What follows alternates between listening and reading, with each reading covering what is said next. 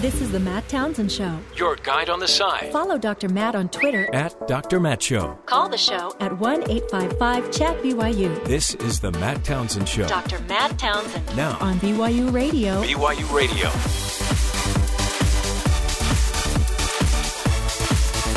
Good morning, everybody. Welcome to the Matt Townsend Show.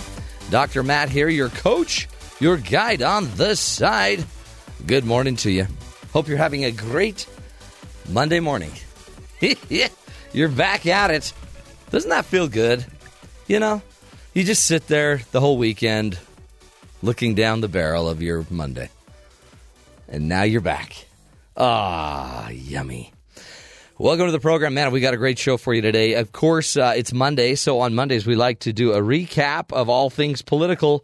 Joe Cannon will be in studio with us, our Washington insider. Man, we got a lot to talk to him about. Trump's still out there Trump, trumping. He landed. He, he, had a little visit last, uh, I think, over the weekend to the border, and uh, it looked like a presidential visit. He landed in Trump uh, Trump One. It's like Air Force One. Had all the security there that you can imagine. A little wind blown. Put on his white hat. I mean, how symbolic. He, he wore the white hat in Texas. Anybody that wears a white hat in Texas, you know they're the good guy. And, uh, you know, went there, changed the world there. Uh, didn't I don't remember him really starting any new fights over the weekend kind of beating up some people. We'll talk to Joe Cannon, find out uh, what's going on with Trump. Plus, it sounds like Hillary Clinton's starting to get a lot of pushback, more pushback than ever on the uh, on her her uh, email gate. Now, people are talking about it again. Apparently, some of the inspectors general have, have been pushing uh, their in, in investigations back to the Department of Justice, which is interesting. So now the DOJ may get more involved. Who knows what that's going to mean? Holy cow, it's crazy. Plus, just uh, some of the latest uh, polls. We'll, we'll get into that. Just some great stuff. I had a great weekend. Now, in Utah, we had a holiday Friday. And Friday, I floated the river. There's a river uh, right here close to where we're broadcasting from called the Provo River. And you just go get in a tube and you float down the river. It's pretty fun. Have you ever done that? Never Kathy? done that. You've never done it. No, but my husband's from this area, and he, they did it all the time when they were young. Heard it, it was is, fun. It is. It is way fun. Is there enough water? Oh, tons of water. Freezing water. Because the water apparently comes out of the dam at the bottom of the dam mm-hmm. where all the cold water is. so you don't want to get in the river. Actually, floated it with. Uh, a, I'm not going to name names. I won't drop names just because I didn't ask for permission to. But. Uh, one of the guys is a pro football player going pro this year. Wow. He has just signed a four year contract. From a, what, what college? From the University of Utah. Okay. and so my kids thought he was the coolest guy in the world. And then we, we didn't know really who we were talking to and hanging out with. And then we also, um, for a prospective professional player, who's also from the University of Utah. Wow. Hanging out with some University of Utah people. Great. Don't tell anybody uh, yeah, at BYU probably that. around here that wouldn't go over very well. It wouldn't. I would love to hang out with BYU people. They just won't come with me. but we float down the river, and we had like 25 of us. It's my family, my daughter's uh, in laws, and their family, and we do it. It's just fun. And then we stayed up at a cabin. And you all had your own tubes? Like 25? Yeah, yeah. Wow. But it's scary because, you know, a lot of times you just end up in a bush just getting Hopefully totally bushwhacked. Your, no, your it's tubes. scary because there was a time that I thought I was going to lose my son, my youngest, because you you have to really plan ahead and be strong enough to kick yourself away from these trees Mm-hmm. or these bushes that overhang the river. And if you don't, you're just kind of dead. But now, did you hear this story? There's two boys from Florida that are. Is that part of your news? That is, yes. That's very scary. Who? They're 14. Like 14 year olds are getting, they just bought 100 something dollars worth of gas, no, 100 gallons of gas, I guess. A ton of money. Yeah, They're just going fishing. yeah. Man, what were you doing at 14? Floating the river. Floating the problem. yeah, much much uh, safer than going out in the ocean for It's sure. embarrassing because Yeah. that Provo River is a great fly fishing river, and we all I did, I think, pretty much the entire time was ruin every fly fisherman's day. Sorry, Yeah, sorry. Were there a lot of people doing it? There were a lot, but you can't control your tube. No. I mean, well, I'm not a professional tuber. It's just not my gig. It's not my gig. How, how, how long did it take you to go down? It takes about an hour. It takes about two hours because you got to drive up in a bus that like feels like you're going to camp. Just a nasty, dirty old bus with a bunch of sweaty people on it. And then you just get in the cold river. And for the first 10 minutes, your feet are freezing and you're like, why am I doing this? What a waste. And then you get totally numb. and then you're numb and then it's just super fun. And then you hit a branch and then you're like, why am I doing this? And then it's fun. Yeah, the pioneers did not do that, I don't Yeah, think. you really ought to try it. It really is a fun activity because you you then have twenty you know increments at about four 20 minute sessions of just being able to hang on to each other's tube and you just talk. Did you sing songs? No, no, oh no, No? no. You got to be quiet for the fishermen. it's fun. Try it out. Try it out. Hey, uh, let's get to our headlines. Kathy Aiken with uh, today's headlines. Good morning, Matt. Fiat Chrysler is preparing to pay a record $105 million fine for mishandling safety recalls on millions of vehicles. Part of the settlement has the carmaker buying half back half a million Ram pickup trucks built between 2008 and 2012. This due to defective steering. Reports also show major issues on certain Jeep Grand Cherokees and Liberties that have rear-mounted fuel tanks. At least 75 people have reportedly died in post-crash fires due to those fuel tanks. There's no way to defend what, what Fiat Chrysler was doing. Uh, and whether it is a, uh, a, matter of commission or omission, the, the reality is, is that consumers uh, were not protected in this situation. That was Transportation Secretary Anthony Foxx. The penalty is the largest ever imposed by the National Highway Traffic Safety Administration. President Obama is in Ethiopia urging the nation's leaders to stop crackdowns on the freedom of press and urging political openness. His comments on political freedom coming after the May elections in Ethiopia, where the ruling party won every seat in parliament. Obama's trip is the first visit by a sitting U.S. president in that country. A new NBC Marist News poll shows Donald Trump leading the Republican presidential race in New Hampshire with 21% of the vote. Jeb Bush is at 14% with Scott Walker at 12. In Iowa, Walker is ahead at 19% and Trump at 17%. That's followed by Bush at 12%. Trump said he's not surprised by the numbers. I'm not that surprised because I see the kind of a crowd we get. We're getting the biggest crowd, and we're getting by far the biggest ovations. And these are great people, and they want to see this country turned around. I want to be nice by saying in the wrong direction, but much worse than that. Despite the poll numbers, Trump's unfavorable rating is the highest, just ahead of Hillary Clinton. Hundreds of searchers continue to look for two teens who disappeared while fishing off the coast of South Florida. The Coast Guard found the capsized boat belonging to the two 14 year olds, but there has been no sign of the boys. They were last seen heading out to sea Friday afternoon. The families are offering a $100,000 reward in the search. Six months after she was found unresponsive in a bathtub, Bobbi Kristina Brown has died. The daughter of Whitney Houston passed away last night at a hospice center in Duluth, Georgia. Ironically, her death was similar to the way her mother died three years ago. Bobbi Kristina was just 22 years old. And Matt, we found the top 10 best cities in America to raise a family. Where? Yeah. Holy We cow. were thinking it was Sandy, Utah, but they Yeah. they, didn't make the Apparently top 10. not. No. WalletHub examined the 150 most populated cities. WalletHub. Wallet Hub. Okay. And they looked at 30 key metrics such as cost of housing, quality of local schools and healthcare, as well as a place for fun and recreation. Okay. So here we go. Number 10, Grand Prairie, Texas. Really? Mm. Nine, Colorado Springs, Colorado, followed by Chesapeake, Virginia, Fremont, California, Madison, Wisconsin. And the top five Sioux Falls, South Dakota, Lincoln, Nebraska, Virginia Beach, Virginia, Plano, Texas, Hmm. and Overland Park, Kansas. Look at how many are Middle America. Yes, exactly. And how many of those places have you been to? Uh, I've been to every other, st- all of the states. All of the states. I don't know if I've been cities. into, but isn't that interesting? Because we always think of, you know, the coasts. Yeah. That's where you'd want to raise your kids. Right, yeah. But no, Middle No, America. Middle Four America, of the top, five. ten best places to raise your family. Yeah, Holy Plano, cow. Texas. I've been there. Very nice, except in August when you're it's so incredibly humid It's- that yeah. it's it's hard to breathe. But great for your pores. Very good for your pores. Honestly, they need to study about your pores. Best places for your pores. But That then, would be where them. else? Kansas. Kansas, Overland, Kansas, Overland Park, Kansas Mm-hmm. was number one. Yeah, Sioux Falls, South Dakota, number five. Interesting, Let's see. Sioux Fremont, Falls. California. So the only one there out uh, that far west. Yeah, Isn't that crazy? California. I They- was in Fresno over the weekend. How was that? It was in. You know what? That's where uh, our middle son Yeah. served uh, LDS Church Mission, Yep. and we went back to meet some of the people. Wonderful people. Was it great? It was amazing. You drive for miles and miles and miles, see grapes, and it's just farm country. Yeah, and uh, you know the. Would you live in capital of the world. Fresno? I don't think I could live there. It was very hot. Uh, what was funny though, I say that we came back, it was hotter here Yeah, when we when we landed in Salt Lake City. It was a balmy 100 degrees here, wasn't it? Well, we we were 97 when we landed, but Uh-huh. be- and then we get home and our power was off, and so we were dying of the heat. Isn't that great? Yeah, and then you're so grateful when the air conditioner comes back. But you know, families that sweat together yeah. are wet together. Thank you for that. Okay, I, It's I profound. haven't heard that. It's- that no, it's- profound. I just made it up, for a Monday. That was very profound. It's pretty Good profound. job. It's early too. So, but that's why you need to go float the river. I need to get Seriously, do it with your family. Yes, that sounds like a great It, time.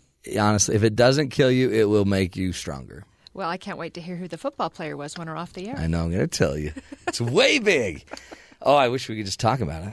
But he, by the way, the guy can. The guy's got some leap too. Not to brag, he's a big jumper. Hey, uh, we're going to take a break when we come back. Speaking of big jumper, Joe Cannon is going to be joining us. He's our Washington insider. We're going to be talking all things politics, try to figure out uh, what is the real Trump effect, what's going on there, and uh, who who has the advantage with Trump in the game. And so many of the pundits are like, "Oh yeah, there's no way Trump will win." But is there no way Trump can win? Tell Trump that. We'll take a break, my friends. We'll be right back. You're listening to the Matt Townsend Show right here on BYU Radio.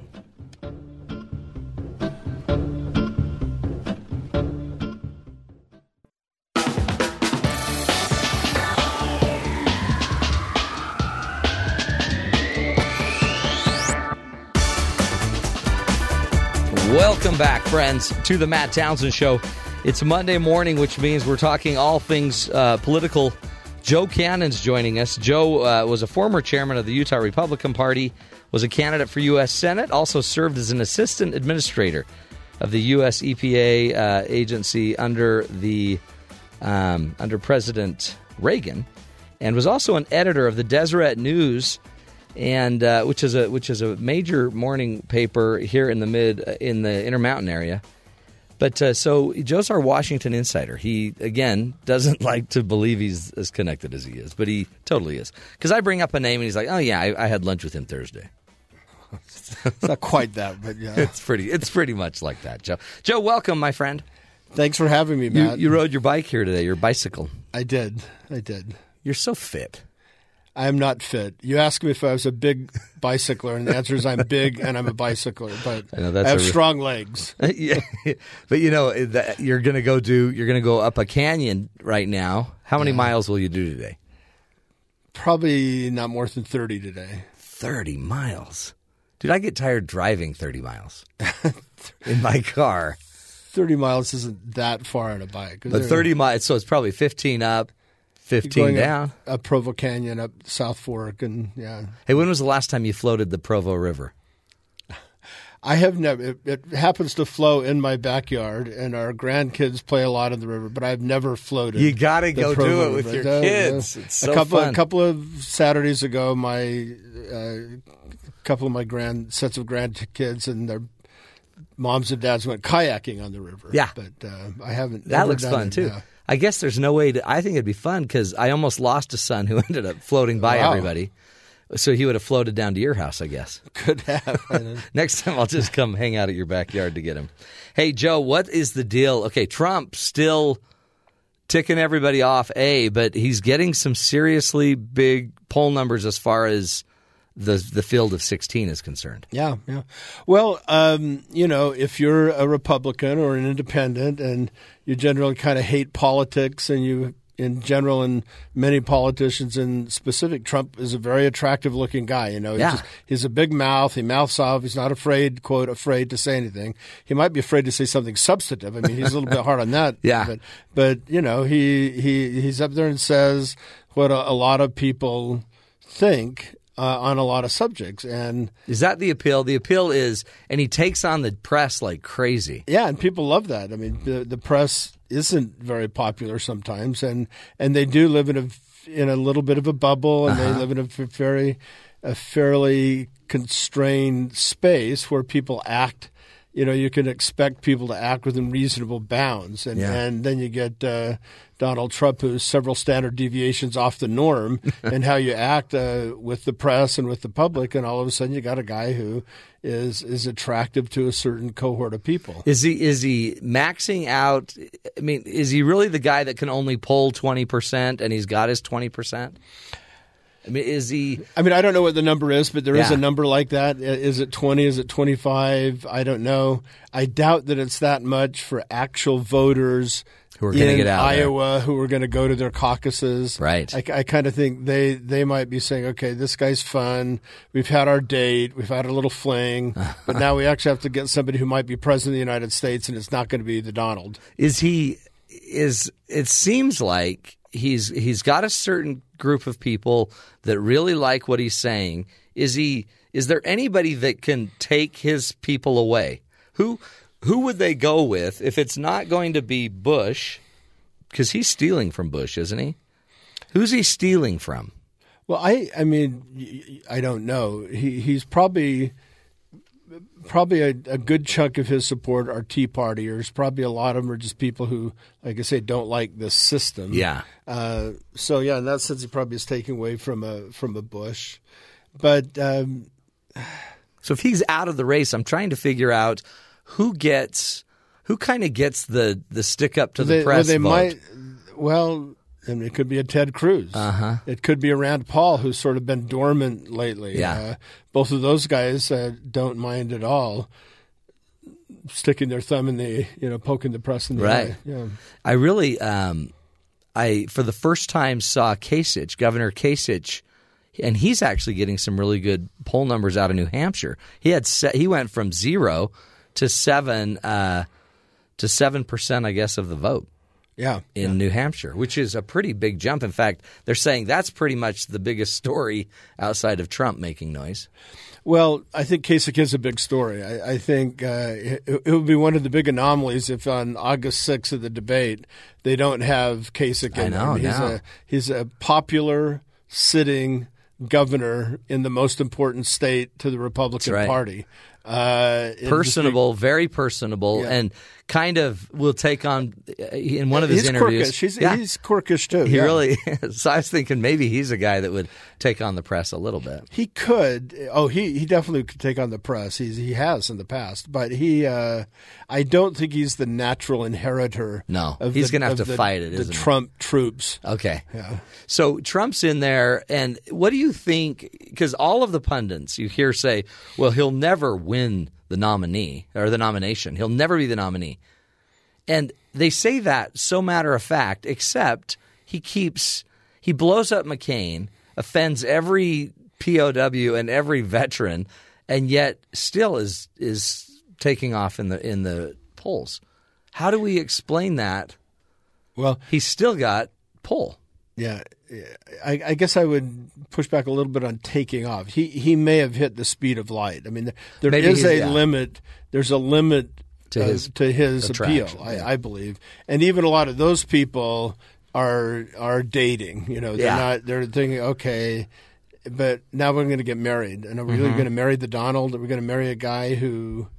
You know, uh, he'd be just an embarrassment as president of the United States. And Yeah. he can't, he's not going to win. See, but everybody says that, and does he just sit there and say, "Okay, yeah, Of course he does. Sorry, he's got a huge ego, and of course, in his mind, take that uh, the polls are going up. You know, the sky's the limit. Man, he's there. And as he said over the weekend, you know, I'm going to fund myself. I'm not going to be like those weasels, uh, Bush Mm-hmm. and Clinton. You know, I, I can I can afford this, and I'm going to do it on my own. Wouldn't it be interesting? And for the first time ever, I think this week was when he actually addressed being a third party candidate. If he's not going to be treated well by the Republicans, I'm taking my go ball and going home. right. Yeah, he's a, total Trump tactic. Yeah. Yeah. If you don't like me, I'm going to pick up my ball and go home. And you know, that's a that is a, a, a complete possibility. He could easily run as a third party. He's got the ego. He's got the money. He's, he could be Ross Perot, and he could get another Clinton elected, just like Ross Perot got Hillary's husband elected. Donald Trump could get. In fact, I, I saw kind of an Onion type article. Uh, I don't know if the listeners know Onion. Mm-hmm. Yeah, I does love these Onion. uh, parody articles uh, saying that that really he and, and Hillary have a long term unknown pact with each other that he's going to get her elected, and this is how he's going to do it. Yeah, he'll run. Oh, wow. and then- I mean, that's a joke. Joke, but, but, uh, maybe there's some it truth happen. to it. Um, but it also seems like uh, what an interesting, not that it would happen, but Hillary or a Clinton Bush run with a Trump in between. But see, is it not possible that Trump, because in order for Trump to have a, sh- a shot of winning, even as a third party candidate, he'd have to beat Clinton up major. And he almost seems like the only guy that could do it. He would go after both, but uh, he would. He already does go after everybody. Yeah. No, no one's. Uh, uh, And that's why Hillary loves this because she's not the source of his pain right now. Well, and Yet. and he won't take any votes from from Hillary. Okay. So, uh, So it would all he doesn't need to win. He's he. When I said a minute minute ago, he's not going to win. There is not going to be a third party president. That's not going never to gonna happen. happen. And and so it's not going to be him. So just say he gets ten percent of the vote, which is uh, or twelve or fifteen percent of the vote. Uh, all that's going to do is is elect uh, Hillary and uh, defeat the Republicans.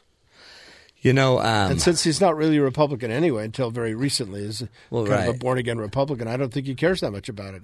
He'll have his big fling, and Well, and it's a really interesting thing too because he also offended some of the more Christian conservatives when he's like, "I don't ask for forgiveness from God," kind of right, thing. right, yeah. So it's he's a really interesting candidate I, that I guess is really just less of a candidate, but more of just the anti-establishment, He's, anti. he's a phenom- phenomenon. that's it. And uh, you can't. I mean, the guy is brilliant in what he's done so far. But as I say, trees don't grow to the sky. There's a there's a limit. Uh, things that can't go on won't go on. and, and yeah, and at some point, as they're they're really just vying for positioning to get in these. Which and I, let's come back and talk about that because it almost seems like we're setting up in order to get everybody in for this um, debate. It's almost like you have to be radical or say something extreme to get enough of a poll. You just can't be the average Joe to get into the debate anymore.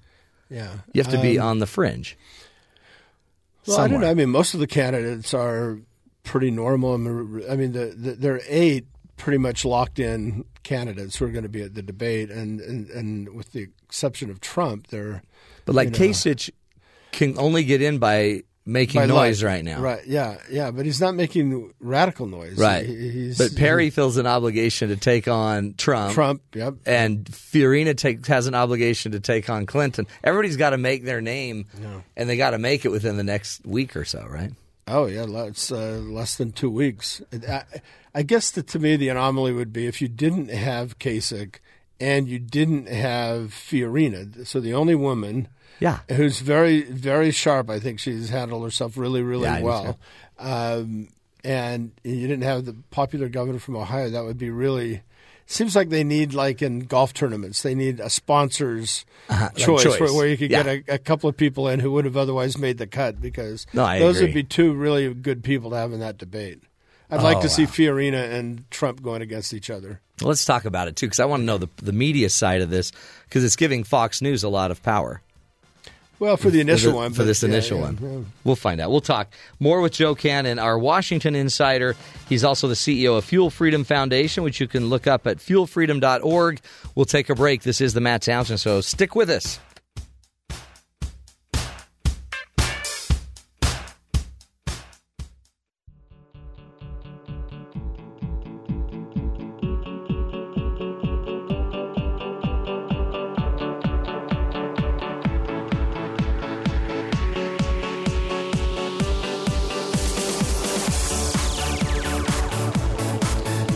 Welcome back, friends, to the Matt Townsend Show. Uh, in studio with us this morning, Joe Cannon, our Washington insider, also the CEO of Fuel Freedom Foundation, which you can find at fuelfreedom.org, lowering the prices of fuel for those of us here in the United States. And uh, in fact, uh, Joe, the fuel prices are dropping. I mean, seriously, this is. Yeah, yeah. What is that? Because normally they're going up in the summer, aren't they?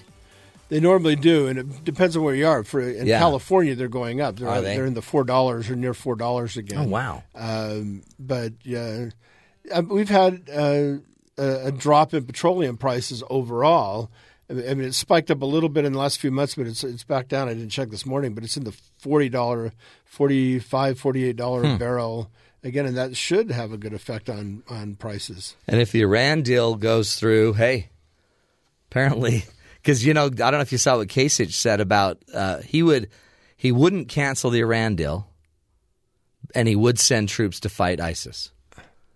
Yeah. Isn't that interesting? So he's differentiating, like, yeah, Yeah, that is a differentiation because, uh, I mean, kind of most Republican starting position is pro-Israel, pro-Israel. Don't don't uh, don't make that deal. yeah.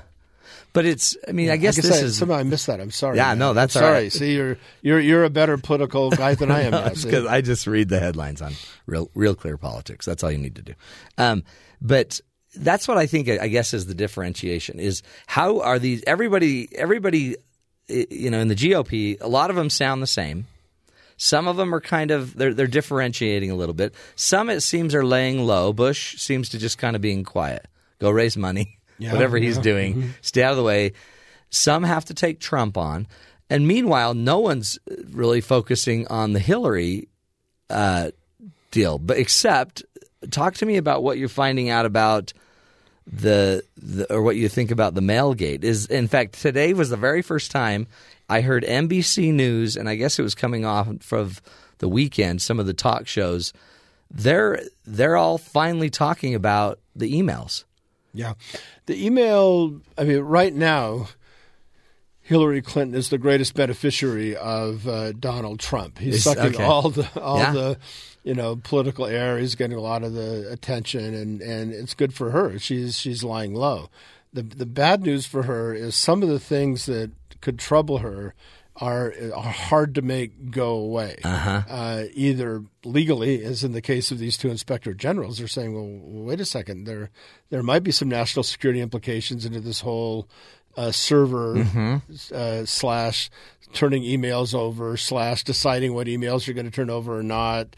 Um, and the slowness of it. And I mean, if all of a sudden the Department of Justice wants to investigate, Yeah, it's That's highly just- unlikely that that will happen in this administration, but that doesn't mean the machinery won't be in place Hmm. to keep going. And some judge, someplace is going to say something, and he already has. Yeah. case- you know, in the case of uh, dripping out the State Department uh, uh, emails. So this could be hard. I mean, if you step back, just say this wasn't Hillary Clinton, and just any person went to work for the State Department, they decided to set up their own private server, and then decide in their own in their own sole discretion which emails to turn over, and then say there was no there were no national security implications, Yeah. and then find out right in the very first batches, well, you know, maybe there are, maybe well, maybe we should be looking at more of these things. Right. How do we know who decided this? A lawyer slash uh, campaign consultant. I mean, who decided what gets How- turned over well, and how- and how- what doesn't? is there? It seems like to me in the world of PR, it would might be better to just hand them all over quickly.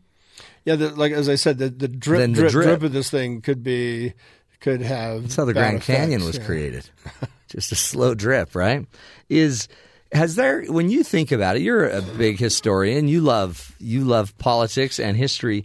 Can you think of a recent election or just an election that had this much name calling? We have a lot of people being called idiots. Uh, Rick Perry's intelligence was questioned, and now uh, with Walker, um, in fact, Trump finally now feels unleashed to go start ridiculing Walker. What ha- have you ever seen such vitriol? Well, I haven't personally seen it, although over even in our lives there have been a lot of uh, nasty elections. But you know, uh, Thomas Jefferson's team called John Adams a hermaphroditic freak. uh, Adams called Jefferson the son of a of a mulatto whose mother was a was uh, you know not Oh, married. Uh, pe- people criticized Andrew Jackson for um, marrying a prostitute. People accused John Adams of getting prostitutes for foreign leaders. I mean, Oh, my there, there's So actually this has gone on. a pretty long history. Abraham Lincoln and um, um, Douglas, when they ran against each other, were. Uh, you know, pretty nasty. so, so the answer is America has a I was going to say good long, a sad long history of nastiness in political campaigns. Oh my heavens! It's it's it's too bad. I mean, you, think even our founders found ways to be kind of nasty to each other. So. They were beating each other up, and again, I guess it almost you have to right to get a voice heard.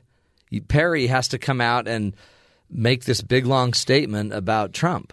Yeah. Well, yeah, I Yeah, guess you can ignore him, but yeah. you're still not getting press. you, you do have to say something or do something to get press, and right now that's crucial because name ID is probably driving poll numbers. I mean, one reason we talked earlier about Trump, one reason he's doing so well is people have actually seen him on TV more than they've seen any of the other candidates. So Right. They, they know his name, and oh man, that guy's running for president. Well, maybe he'll fire some of those bad guys, and you know, whatever. That's what we need uh, is someone to go fire people. so yeah, so I, I guess you'd have to differentiate differentiate yourself in a in some ways. Did you hear what Huckabee said? Um, that uh, he had this line: uh, uh, "Obama is marching Israelis to the door of the oven." Did you hear that? I did hear that. Yeah, that's Just unbelievable comment. so. I I haven't ever mentioned this, but uh, uh, uh, in one of the chapters of my life, I've been been very involved in the Holocaust Memorial Museum in in Washington. I was actually the only Gentile fundraiser Really? for the Yeah. for the museum and spent a lot of time with that. And that's that statement's a bridge too far. I do think it's really wrong to ignore anti-Semitism in the United States on college campuses and in the world. There is a resurgence, a horrible, terrible resurgence of anti-Semitism. But Huckabee's statement's a bridge too far. It's not. That's. It's not right to say things like that. Do you feel um, like Joe Scarborough's um, co-host Mika? right? Uh, she basically said it, it, should immediately disqualify him as a candidate. He well, you mentioned earlier some it. people have to do something to get recognition. Huckabee is yesterday's news. Yeah. you know Huckabee, Santorum. You know, okay, they had their run, and uh, I don't follow Huckabee. He's very pro-Israel, and, and there's no question about that. But and it, uh, you could be you could feel really passionate about the president's Right. position, but that's too much. It's That's it's it almost should be a rule for everybody. Don't bring up the Holocaust or Hitler. You're just not going to compare. Anytime you bring that up, you're undermining those that died. You're undermining those. Yeah, no, it's not. It's not right. Though, having said that, I'll, I'll come back. Uh, the rise of anti-Semitism is a very major problem Yeah. in the world today. If we would address it like directly like that, I think that's, and I think you've done a, a great job of bringing it up regularly. It's just I'm we- sorry, I keep bringing it. up. No, I love sorry, it. I love it because it. I mean, really, we, who's nobody's thinking that way right now. Um, what else do you think we ought to be uh, worried about or watching when it comes to all of? I mean, it's such a again. It does feel like at times a clown car, just with everybody calling each other's names and and the whole Trump thing. What should we be looking for? You know, I don't know what you can do about it from the outside. Uh, People run; they think they can win. They think. Uh, I remember when Senator Hatch ran, uh, he uh, against Bush. He said, "Well, uh, maybe Bush will fall, and I'll be there to pick up the mantle." I think that's the strategy of a bunch of the candidates on the Republican side. Well, maybe Bush will fall, maybe Rubio will fall, maybe Walker will fall. And, you know, maybe they will. I, so, so you have people waiting in the wings to pick up the banner. On the other hand, you do have some pretty strong candidates. I mean, you say, look, you got the governor of Texas. Sure, he he had his faux pas and, Yeah. and looked kind of silly, but governor of one of the strongest economic states Yeah, in the country, right now. You, you've got a guy who's popular governor of of uh, Ohio. You've got a, the governor of Louisiana. You've got the governor of uh, uh, New Jersey. The governor of Wisconsin. All of whom have pretty interesting stories to tell. Uh, in my view, with the exception of Kasich and Walker, probably n- none of them are likely to To get anywhere. you know to make it into the front rank. So this debate may sort out some people, but the real sorting out isn't going to happen until the Iowa caucus. That and so we've got we've got more months of uh, When is the caucus? So it is in January, I think. maybe. That's a long time. What do, what do you think about Rand Paul? It seems like he's uh, making a smart move in trying to at least corner the market on IRS or uh, tax rewriting tax code, tax law. Yeah. So he's got a couple of things going for him. He and and that's one of them. He that he's the new Steve Forbes. Uh, just a footnote. Another one of my past lives, I was actually the treasurer of the Steve Forbes for President campaign Were you really? in 1996. Oh, wow. And a huge fan and and good friend of Steve, and he uh, and and Rand Paul is picking that picking that mantle up. Interesting, yeah. Unfortunately, the, it, there's a famous quip. Uh, Adlai Stevenson gave a, a speech, and one of his aides came up, Governor, that was a wonderful speech. Every intelligent person in America is going to vote for you. and Stevenson said, Too bad, that's not enough. Yeah, that's not enough, is it? And, and I, I think the tax the tax beat is not enough. Yeah. Um, um, but he also has a libertarian strain, and he also more genuinely than any of the other candidates really reaches out to minorities on the other Yeah, no, side. So- totally. So, he's he's got a fresh approach. The question is, is that going to work with hardcore conservative caucus attending delegates Right. in Iowa?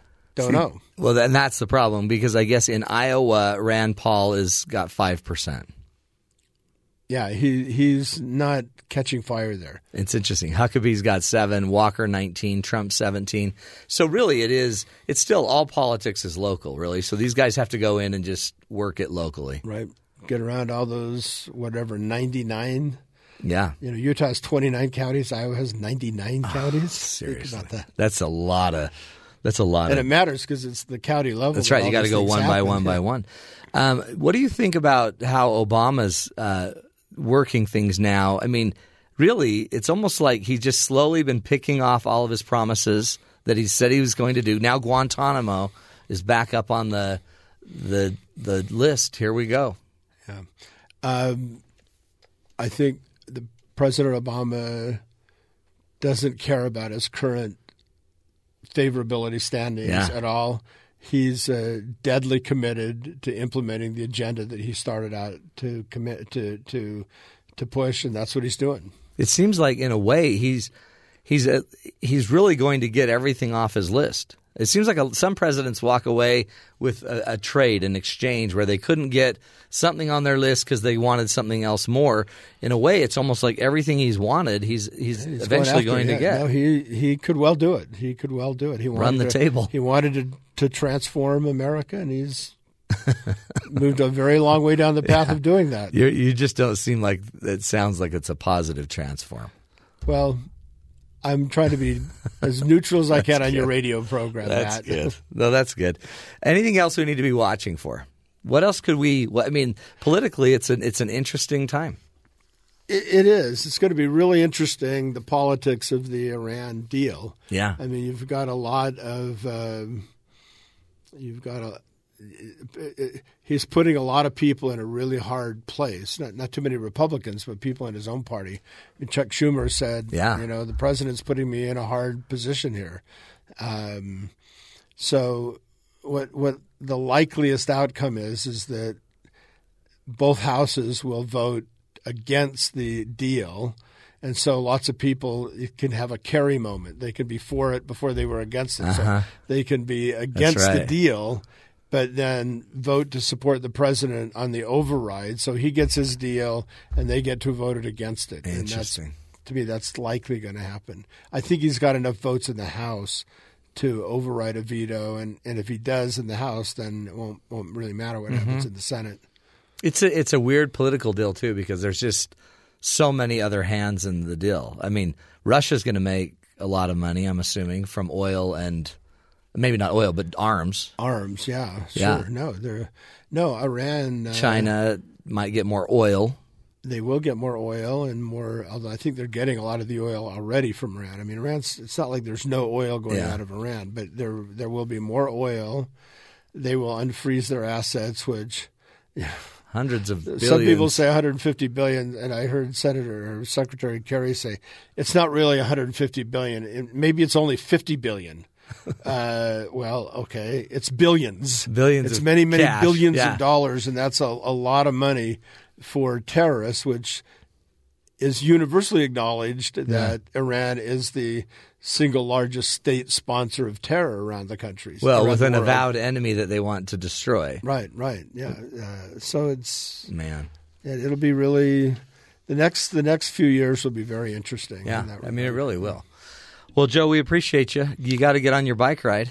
Thanks for having me. Be Matt. safe. Wear your helmet. I, I will. Look both ways, and everybody out there, watch for bicyclists. You may see Joe Cannon passing you. Appreciate you, Joe Cannon. Again, uh, go check out his website, fuelfreedom.org, and see what uh, he and the Fuel Freedom Foundation are doing to lower your energy costs here in the United States. We'll take a break, my friends. Come right back. Wrap this hour up. This is the Matt Townsend Show. You're listening to us right here on BYU Radio.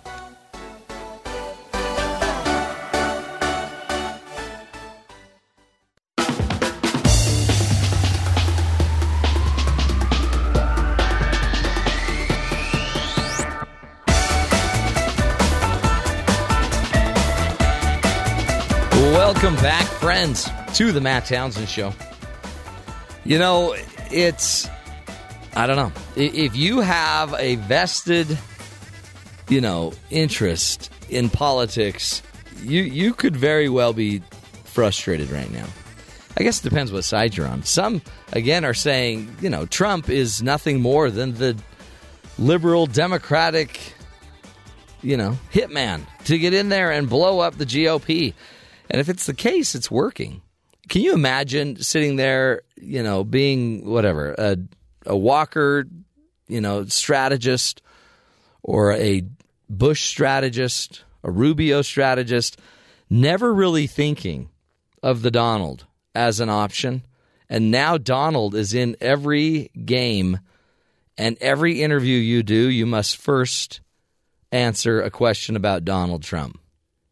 Can you imagine how that throws your candidacy upside down? And if you're Hillary, you're la- you're back there just smiling. Oh, let him let let him battle. Is this the approach? Is this the way we choose our candidate? Is this is and and how much of an impact do you think the press has on all of this? I mean, I guess it really depends on what you are thinking as a potential voter. But remember, too, this is going to Iowa. Iowa's going to be, you know, we're going to 199 precincts. You're going to win Iowa one by one. Uh, then we'll go to New Hampshire, then probably South Carolina or whatever's next. And we'll just keep going down the line, right? And if you think about it, the leaders really, uh, minus, I guess, Trump, but the leader, the rest of the leaders in Iowa from the GOP are really different than those that are leading in New Hampshire and because they're going after different groups, different markets, different targeted groups. It's just the political process. In the end, I guess, so as not to get too discouraged, maybe just start thinking about what are the issues that you really that really matter to you. What are the issues that need to be out there that aren't being talked about? Does trust matter to you? Does trustworthiness matter to you? Because some of these people that have the highest ratings have the lowest favorability rating. And uh, some of the people, uh, like Hillary Clinton, that has a really high poll number, has a really low trust number. Does that matter to you? It's a really complicated process. And I could just see that in the end, this whole process might end up discouraging more voters than encouraging people to go vote. In fact, I'm going to just throw out there that I will bet the voter turnout will be lower than previous presidential elections. Just a lot lower, in fact, simply because we started it earlier and it's turning into this race where everybody's being called names and we got to question everybody's intellect. And so, you know, just because Trump's leading, just because Clinton's leading, it doesn't mean you shouldn't be involved some way. If they don't, uh, you know, if they don't really ring your bell and get you all jazzed to go to go vote, figure out what does, and and at least take a side. And if if it's not in a national election, get involved in your local politics. Again, we're only as strong as we are, you know, in our own communities, in our own world, in our own state, in our own city elections. So take it there. Take your battle there if you're getting tired of the national election. We'll take a break, folks. That's hour number one of the Matt Townsend Show. Uh, so appreciate you being with us. We'll be back next hour. More ideas, more tools to help you find the good in the world. Take care.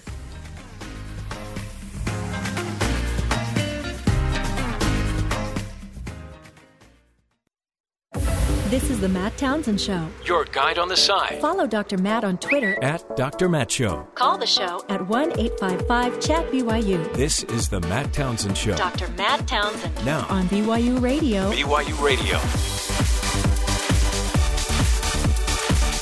Good morning, everybody. Welcome to the Matt Townsend Show. Dr. Matt here, your life coach, your guide on the side. Welcome to the program, everybody. The program where we give you the ideas, the tools, the background so that you can go live the life you need to live. You can make the decisions you need to make for your family. Our goal is also to hopefully help you see the good in the world. All things in this world are not just horrible.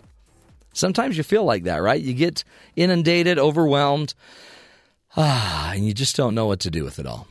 Sometimes you just want to cry. But uh, if you're a man, are you allowed to cry? Of course we are.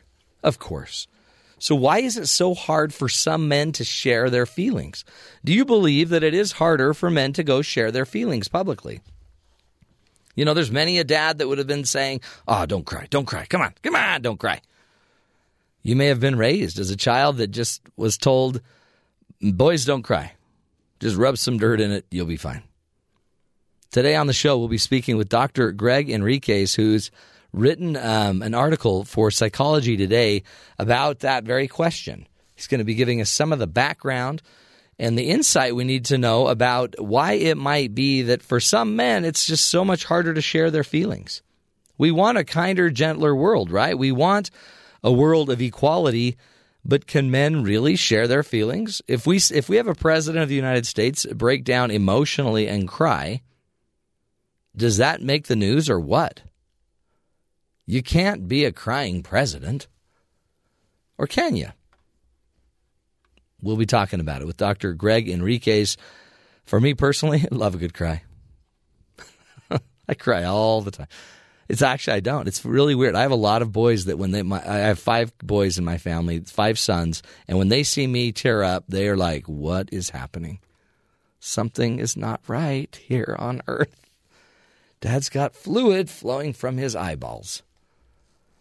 What do you think? How do we change the idea that, you know, a guy can cry?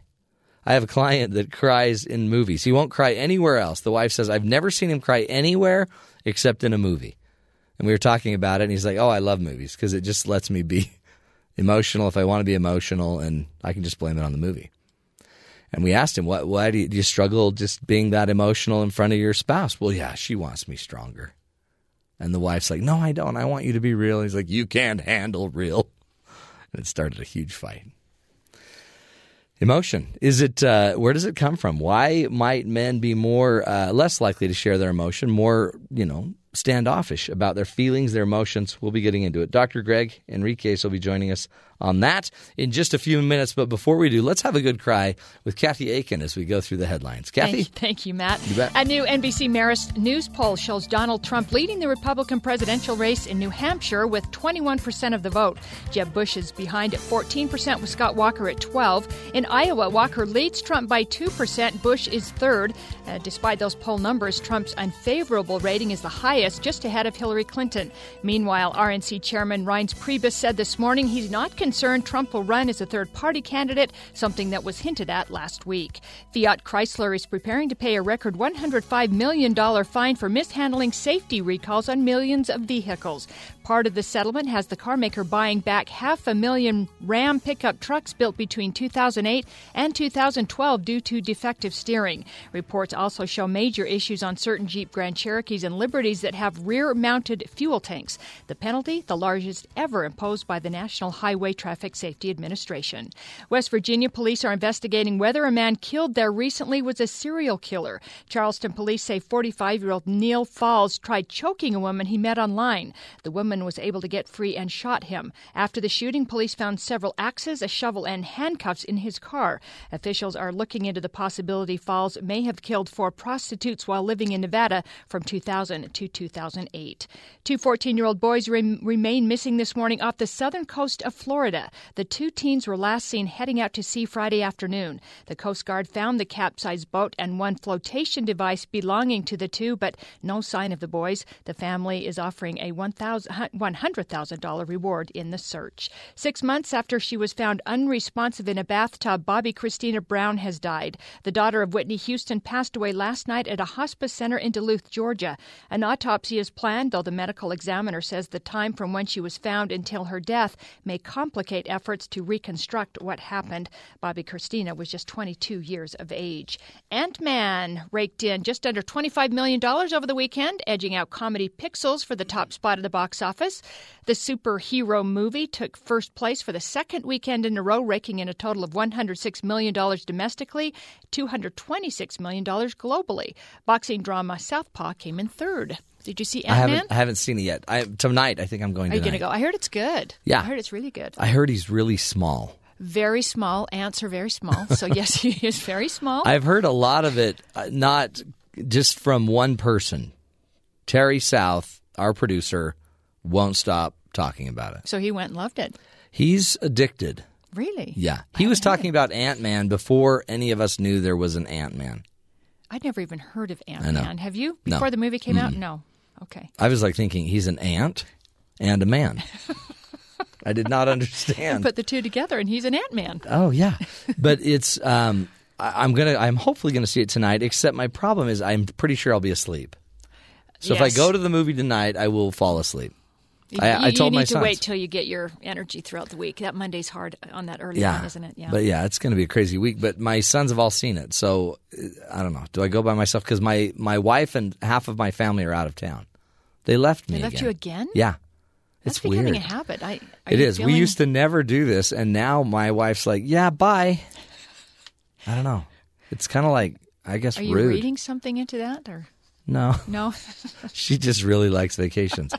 well, no, it's her family's planning all of these things, and they don't seem to think about me. Mm-hmm. It's almost like they don't want me there hint, hint. because it's almost like it will end up on my radio show. Oh, good point. But what they don't Good understand is that it can end up on my radio show either way. I Uh-huh. can either have real data because I was there, Mm-hmm. or I'll make up stories. And which is worse? Yeah, great Probably question. Probably the latter. Yeah. In fact, because of that, I'll be making up stories all week about my extended family and in laws oh, I can't wait to hear them. as they've taken my family away once again. Thanks, guys. Good job, Kathy. I mean, really, come on. Can a guy not have emotions without everybody getting mad at them. Uh, do you believe it's harder for some men to share their feelings and emotions? Do you believe it's socially acceptable? Think about it. For the last 50 years, has it been socially acceptable for men to be highly emotional? Tears and just emotion. Or are we supposed to be the ones that are cold and, you know, clear minded, no push of emotion? And where did all of that start? Is that just an inherent, you know, part of our DNA? That's just how men are? Or is it something that's socially constructed? Did the Greeks show a different level of emotion than uh, maybe the Romans? Hmm. We'll be talking about it. Why is it so hard for men to share some of their feelings? Dr. Gregg Henriques will be joining us. He is the author of a Psychology Today article about this topic. We're going to figure it out, folks. Is it really you? Is it just your genes? Is it just social construct? Is it is it what we expect of each other? We'll be delving into the subject. This is the Matt Townsend Show. Stick with us, my friends. You're listening to us right here on BYU Radio.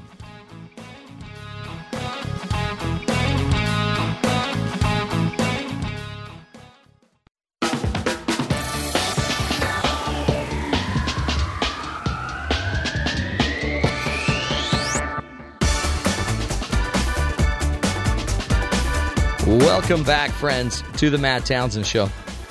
The Art of Manliness has a couple articles on, med, on men shedding tears.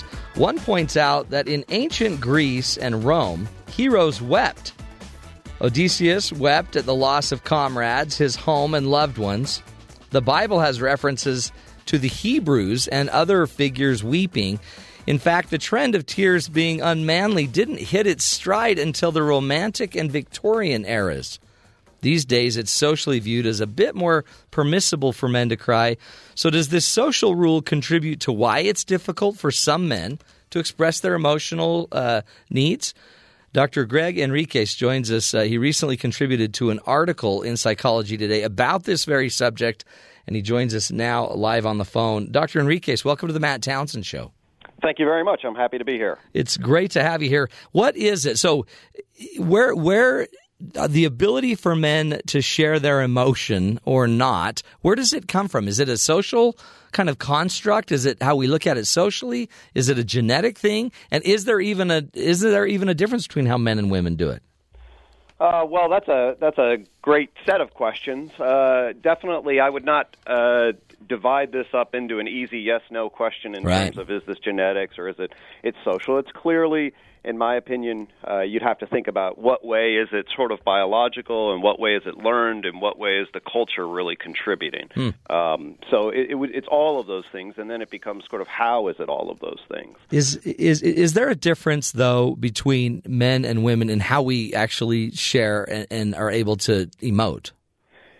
Well, certainly, if you just look descriptively at people, uh, and you know, and and I would say descriptively at people in this particular cultural context, say America at this time period. Yeah. And that's important to note because in different social cultural contexts, people do it differently, as your You uh, segue suggested. So, if you look at it right now, uh, yes, uh, there is, are some differences, uh, sort of speaking generally, uh, where men feel a little bit more uh, consistently uncomfortable talking and expressing certain kinds of emotions. Uh, and, and so, indeed, psychologists have noted this pattern for a while. Uh, I mention it in my blog. It sort of uh, seems kind of sounding maybe kind of technical, but uh, one uh, pro- psychology professor called it normative male alexithymia. uh, alexithymia is a word that refers to difficulties putting into words uh, one's feelings. Uh, the word normative simply means this happens a lot. So normative male alexithymia is the idea that uh, men uh, regularly have problems putting uh, their feelings into words, and it's particular kinds of feelings, especially. Uh, and and so and and it's really not all that complicated when you think about it. Um, the the feelings that for men that are difficult to put into words tend to be the feelings associated with uh, vulnerability, uh, dependency, guilt, uh, any type of the, the feelings that are associated with weakness, uh, often, uh, at least in a negative sense. Um, those feelings uh, are often, for many men, not certainly for everyone, uh, but for many men, those feelings come with a lot of anxiety. Uh, and the basic answer reason is because we're taught uh, at least I'm speaking myself. Um, you know, when you're growing up in adolescence, uh, you know, you don't get if you get hurt and you start crying really easily. What are you? You're a pansy or you're a wimp. Yeah. Uh, you know, it's just not consistent to be a strong, in charge, powerful guy uh, and to have vulnerable, needy feelings. And so when you get them, what do you do with them? You sort of stuff them uh, or redirect them, uh, and that's all part of the learning process. It's all part of uh, what many people learn what it is to be a man. Is you sort of stoic about that stuff. Well, if you if you've ever just watched a man trip and fall, how quickly we can get up and act like nothing happened. Oh, absolutely. I mean, Absolutely. you, and by the way, you see that in the animal kingdom. If you know, if an if an animal is is hurt and then gets back to the herd, it's going to act as normal as it can. sure. You don't want to be the limpy, gimpy Absolutely. animal. You don't want to send signals that you're weak and vulnerable in that context either. Yeah. Uh, so so it is a it's it's it's deeply embedded in the nature. But I would say in relationship to us humans, what we humans have, in addition to some sensitivity, certainly lots of sensitivity to what kind of signals we're sending. We also have this our language-based identity about who we are and who we want to be. Uh, and for many men, it- you know, we have complicated relations with feeling vulnerable or or shamed or losing uh, certain things that that that activates uh, some anxiety, and then then we avoid it. Well, which is interesting because the, having a language based identity might make it, and I notice it in my practice, might make it so a lot of men might not want to explore a vulnerable, uh, you know, guilty weakness with their partner simply because we're going to create an identity that I'm bad at something here. Absolutely, Uh, that's exactly right. Uh, So we don't and- talk. We just kind of. I guess that's why, in my world, statistically, men tend to withdraw more from conversation than pursue conflict conversation. Absolutely, uh, and uh, and so you, it's a very common. If we now start to a little bit talk about couple patterns, uh, Yeah. it's very common for uh, women to be wanting to kind of hash it out or talk about it or explore their feelings, and then uh, and and they want to kind of point out certain things, maybe about some of the emotional processes that are happening, and men find that often a they don't want to do it it's a little threatening and then they so they start to shut down and withdraw and the woman uh, that we call it a blame withdrawal cycle uh, the woman gets angry. She feels rightfully so from her perspective that the that the individual, her husband's not engaging and not dialoguing, and she wants more and more then to figure out what's going on, and that overloads the man. Often he can't quite put into words. He's afraid to put into words. He doesn't even know really what's going Yeah. on. He just wants to avoid it and goes into his cave, so to speak. Uh, and we see many couples often is the woman bringing the man in and saying, "Hey, what's going on? I want to talk about this. I want to understand this," and he just shuts me out. Oh, it's such a real deal, and yet, and you don't want to generalize, except statistically, it's there. I mean, the patterns are there, and they're natural for a reason. Right. So the, I always talk when we're talking about these things. There's aggregate level of analysis and individual level. Right now, if we're talking men and women, I'm talking aggregate, which means the general population of pattern. Uh, and and you absolutely, to me, without I don't you don't want to pigeonhole anybody. And there's lots of exceptions. I consider myself a man who uh, can talk openly and freely and loves processing. Yeah. So, so I'm an exception to the rule, and, and certainly there are women who have trouble on the other end. So I, I certainly individual humans are really complicated. We don't want to overgeneralize, and yet at the same time, as somebody who's worked with couples uh, for for many years, for decades, uh, this is such a prominent pattern. Uh, that you'd really want to be able to understand it quickly. It's Uh, a- and this is how you have to think about it at the pattern level. Yeah, I, I, and you called it aggregate versus individual. Individual, So the kinda- aggregate is like when you take a Yeah. like taking a forest view, uh, and a forest view of male female pattern uh, does allow you to see certain kinds of things Mm-hmm. regularly, uh, even though there are individual differences. well, and maybe too some of what we might pick up are because I was raised by four women, Okay. and and so I may have just picked up more of the socializing pattern of my sisters and my mom, and so maybe what a lot of this is is just maybe role playing too. Yeah, no, we, we get we get socialized into particular kinds of cultures that come with traditions and identities. Okay, Hmm. and so uh, if you live in a particular kind of culture uh, like that, which is predominantly female uh, dominated, Yeah. eh, or at least in terms of population, uh, yeah, there's going to have norms and traditions, and you'll fit in. Uh, one of my good friends who writes about this, you know. Found this to be hard initially to understand because he had eight sisters.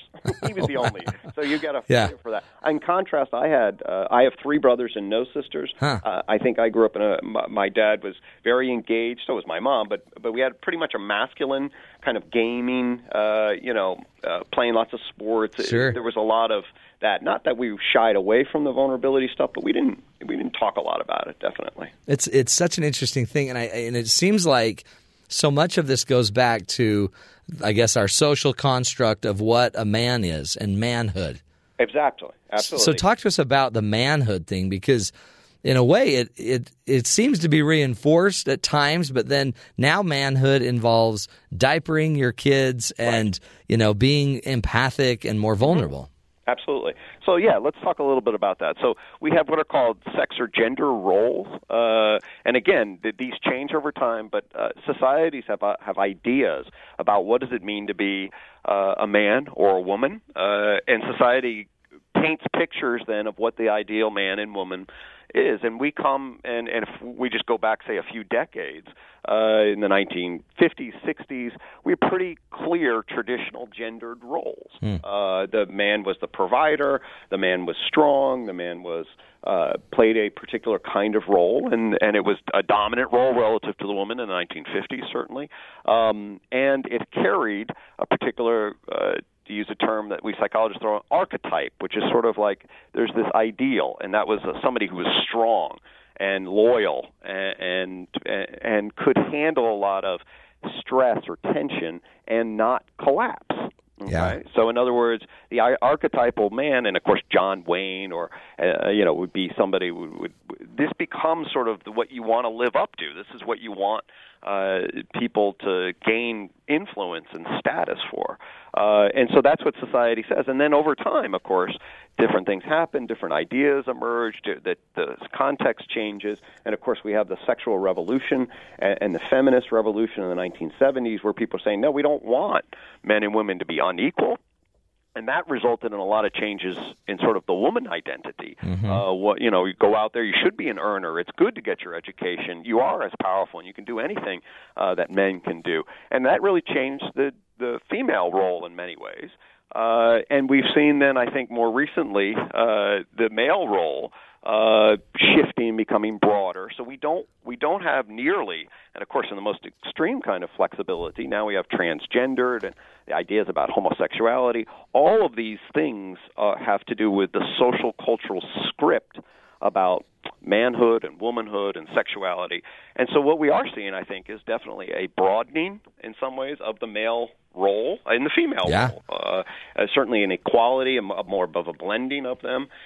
And yet, at the same time, I argue that really, although we are more open as a society and an identity to having individuals, you know, change diapers and work in the home and do all of this other stuff, and believe me, I'm supportive of all those progressive yeah. ideas. I'm not sure we've really dissected or talked a lot about or helped people understand how to be more comfortable in their own skin with their own feelings in this new and broader role. Instead, I think it's kind of can be really confusing. You get lots of mixed messages. Yeah. You know, be a man or be sensitive, but don't be too sensitive. That's right.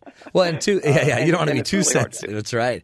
In fact, let's do this. Let's take a break. We're talking with Dr. Gregg Henriques, and I think that is, we'll, we'll come back and talk about that very thing. As the roles are changing, how are we supposed to understand – what our roles are. I mean, forever they were defined. Man would do this, woman would do this, and it seems like uh, it seems like women are, are, adapting and maybe picking up their roles a little bit more naturally. Um, and a lot of men, it seems like, are standing by, maybe wondering, well, what do I do? Who am I? We'll be talking about that uh, up next, folks. Why is it so hard for some men to share their feelings? And what are what is the role of uh, of a man today and uh, and how do we go about adapting and creating socially our own identity? We'll be talking more with Dr. Gregg, Gregg Henriques after the break. Stick with us.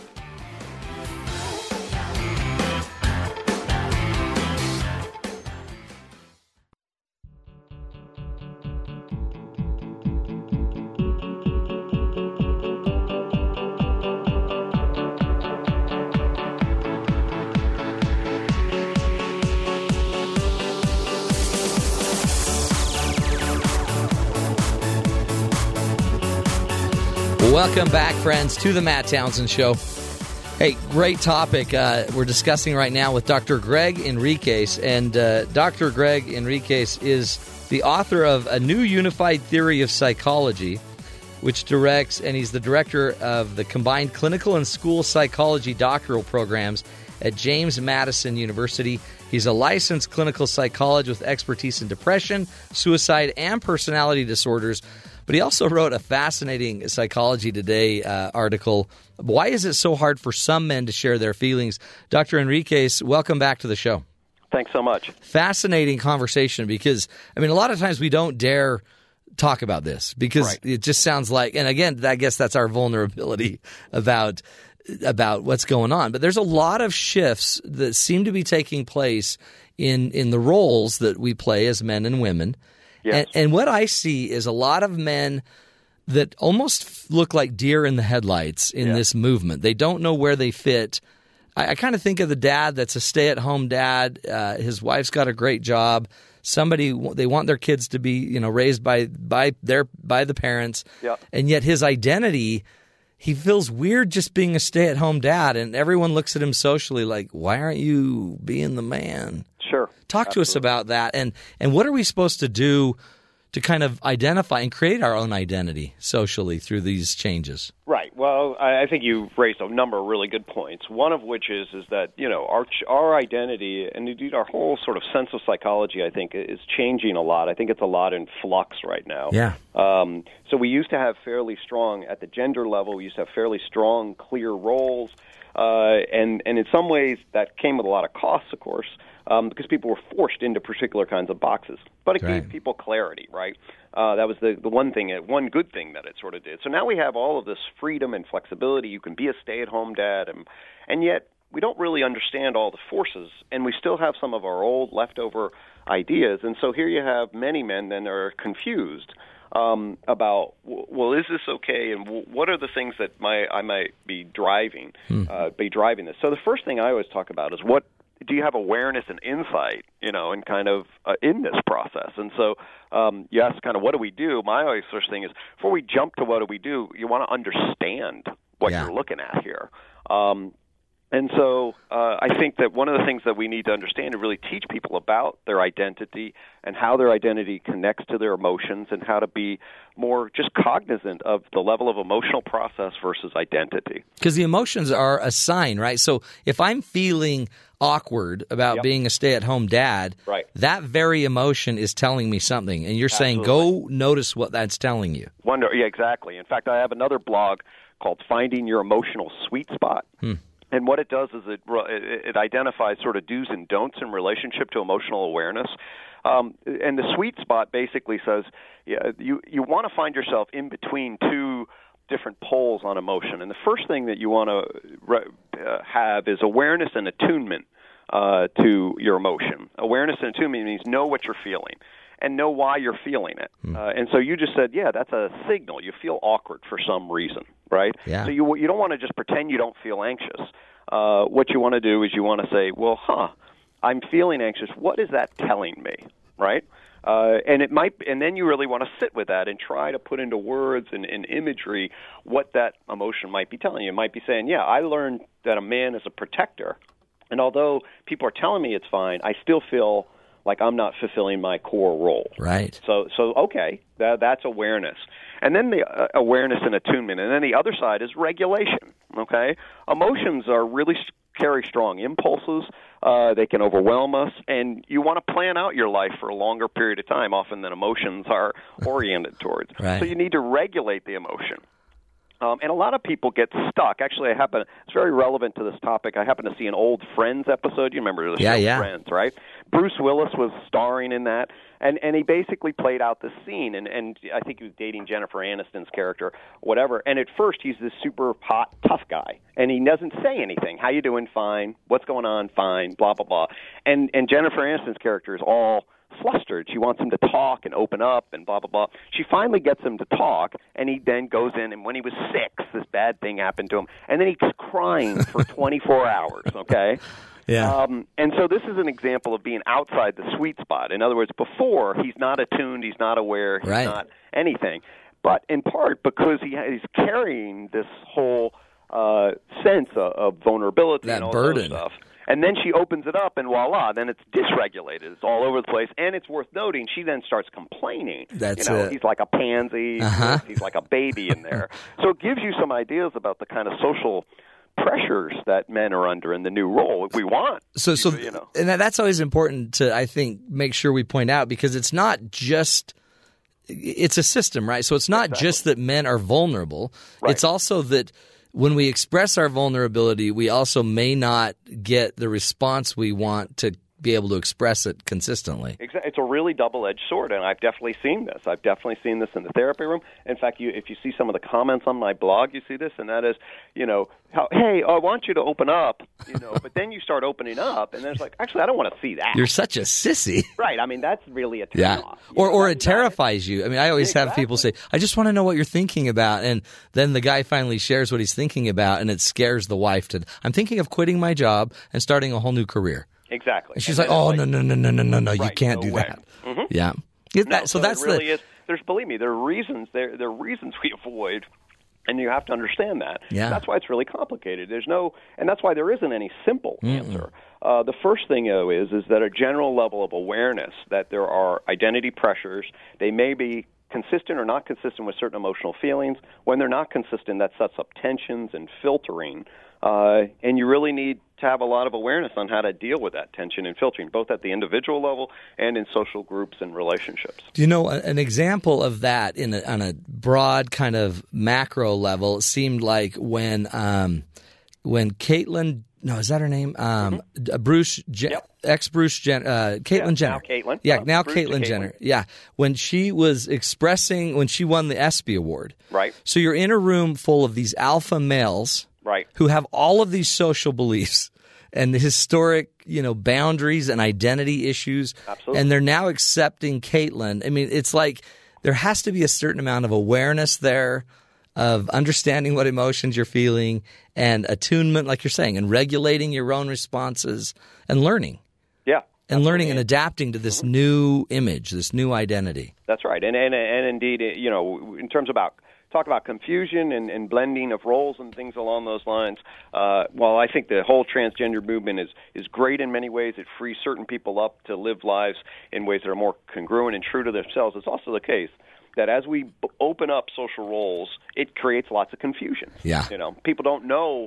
You know what's up and, and what's down anymore. Uh-huh. They had a map, and now oh, that map is sort of sexist or, or discriminates, so we get rid of that map, and now it's like, well, what are we? And Yeah. What are we doing? And what's okay? And what's Which is why And I think you there's a also see a lot of backlash. I mean, even with good-hearted people that will still be angry and aggressive because, and they might defend roles, Right, absolutely. but you, you, that you see a lot of tension there that just needs to be understood and figured out.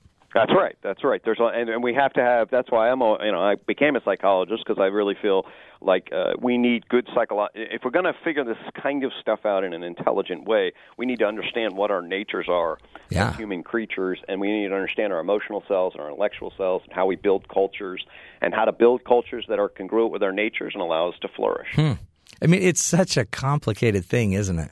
It is. It's very complicated. Uh, I think we could do a lot better than we do. I do, too. Uh, I think we can sort it out more more clearly, and I think there are some models out there that do that. But uh, How do you um, go about just being vulnerable? So if if a guy has a traditional kind of man syndrome where I don't want to be vulnerable, I want to look good, how do I go about being vulnerable?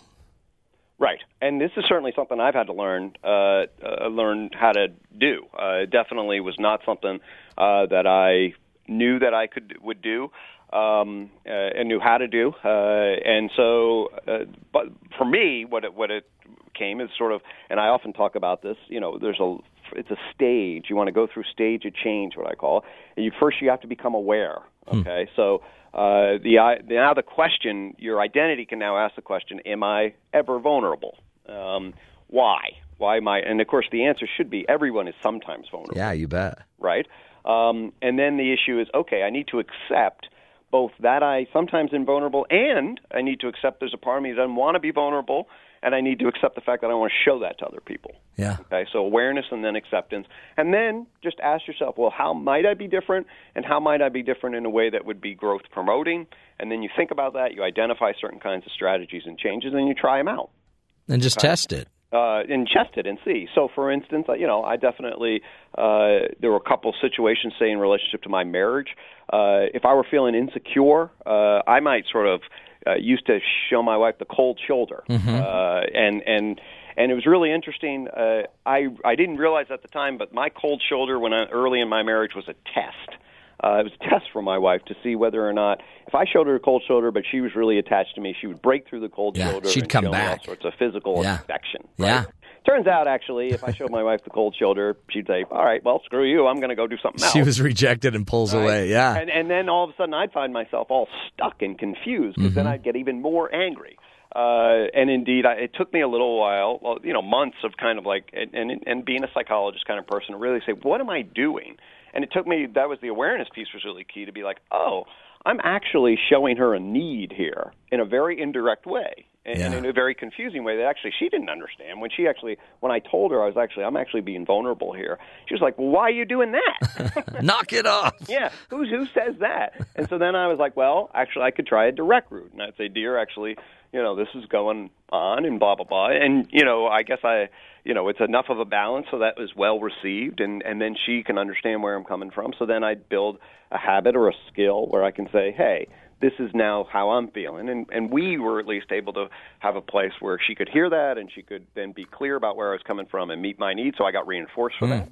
Um, and so now that's part of my repertoire. And you and you just figured that out uh, piece by piece, just I figured it questioning out piece it. piece. and actually, we went to a one therapy session, and we were able to kind of talk Yeah. it out. Uh, you know, and able to be like, "Hey, this is what I'm doing." And the therapist said, "Well, why? What's going on with you when you do that?" And and that and having somebody ask me, and then just narrating it, and that enabled my wife to be like, "Oh, Oh. totally different than what I." Thought. yeah, you're not just being a jerk. You're Yeah. you're actually just expressing Exactly. vulnerability. And in fact, I certainly don't think people, you know, sometimes going to therapy helps. that You don't need to. I like to talk about call if we're talking about couple system. I do it's calling the field. Uh, is an exercise I, I encourage couples sometimes to do. Calling the field means you're going to talk simply about your inner experience and how you perceive the relationship in a completely non-judgmental, descriptive way. So calling the field says, "Here's my experience," and the person needs to commit simply to listening as an interested um, observer, not get defensive. What happens with people in couples, of course, and anybody's been in a couple relation, you start sharing your version of reality, and the person's like, "That's BS, right? Wrong. You know, that's Right. no way. You know what you did here, and that's this, and blah blah blah." And then people get trapped because they don't want to feel unjustified, and they listen to somebody else's version, and then they feel the need to jump in. Well, calling the field shifts you to not to think about it as justified or not justified, but just describing this is the person's experience. It says nothing about whether or not it was legitimate or whether my wife should have done something else or I should have done. It's just this is it. Yeah. There's a description neutrally, but then it allows people to get a much better sort of understanding of what's going on. That really is, and it's uh, what I like is it's again it's it's social constructionism or constructivism. You're you're growing and constructing it as we talk, as we understand. I mean, and that's pretty much how we how we kind of have to work it through with our community, with our people. Um, as we just wrap it up, uh, again, Dr. Gregg Henriques, will you just teach us what what would you say is the one thing when it comes to a guy for a guy to be able to share his emotion more more regularly, more consistently? Where where should we all begin? Um, we've talked a lot about awareness and then accepting our feelings. Anything else we need to know to be able to, to share our emotions more in a more healthy way? Yeah, I would find somebody that you trust, you know, uh, and and and whether it's your significant other or whatever, and and I would recommend folks to, uh, if they spend some time internally wondering about what bothers them, uh, put it into a little bit of a narrative, and then in, internally, then find somebody you trust, create some space, and say, hey, you know, I've got this issue, I just want to talk out. It's been bugging me, or it's been on my mind and I would really just appreciate if you just, you know, can I use you in our relationship in a trusting way just to talk this out and see how I'm really feeling? Um, and and that so really the whole skill is taking your narrative identity and learning how to effectively translate uh, your nonverbal emotional self into words that you can kind of make sense of, allow you to stay awareness and aware and attuned, and also regulated, and know who you are, what you're feeling inside, and what you're wanting to communicate to other people. That, that's the trick, and so that's where I would start for people. That's good stuff. Is um, is your book a new unified theory of psychology? Is it out? It is. It came out in 2011. Okay. Mm-hmm. Perfect. So people can go look that up. And again, go to Psychology Today. Look Yeah, up Dr. I would recommend going to my blog. My theory stuff that's a little more Yeah, I noticed that. If you're into the if you're into psychology in an intense way, I really do recommend that. or else uh, the Psychology Today blog is where you can find more easily accessible stuff. It's good stuff. Good stuff, Gregg. We'll have you back on the show. You make it a lot easier for the rest of us to uh, to understand it. Good job. Alrighty. Appreciate it, Dr. Gregg Henriques. Again, check him out at psychologytoday. Um, com. We'll take a break, my friends. When we come back, we're going to be doing a, uh, you know, finding the good in the world. It's out there, folks. And Kathy Aiken will be joining us with one of her uh, latest latest offerings in that uh, area of finding the good. This is the Matt Townsend Show. Stick with us. We'll be right back.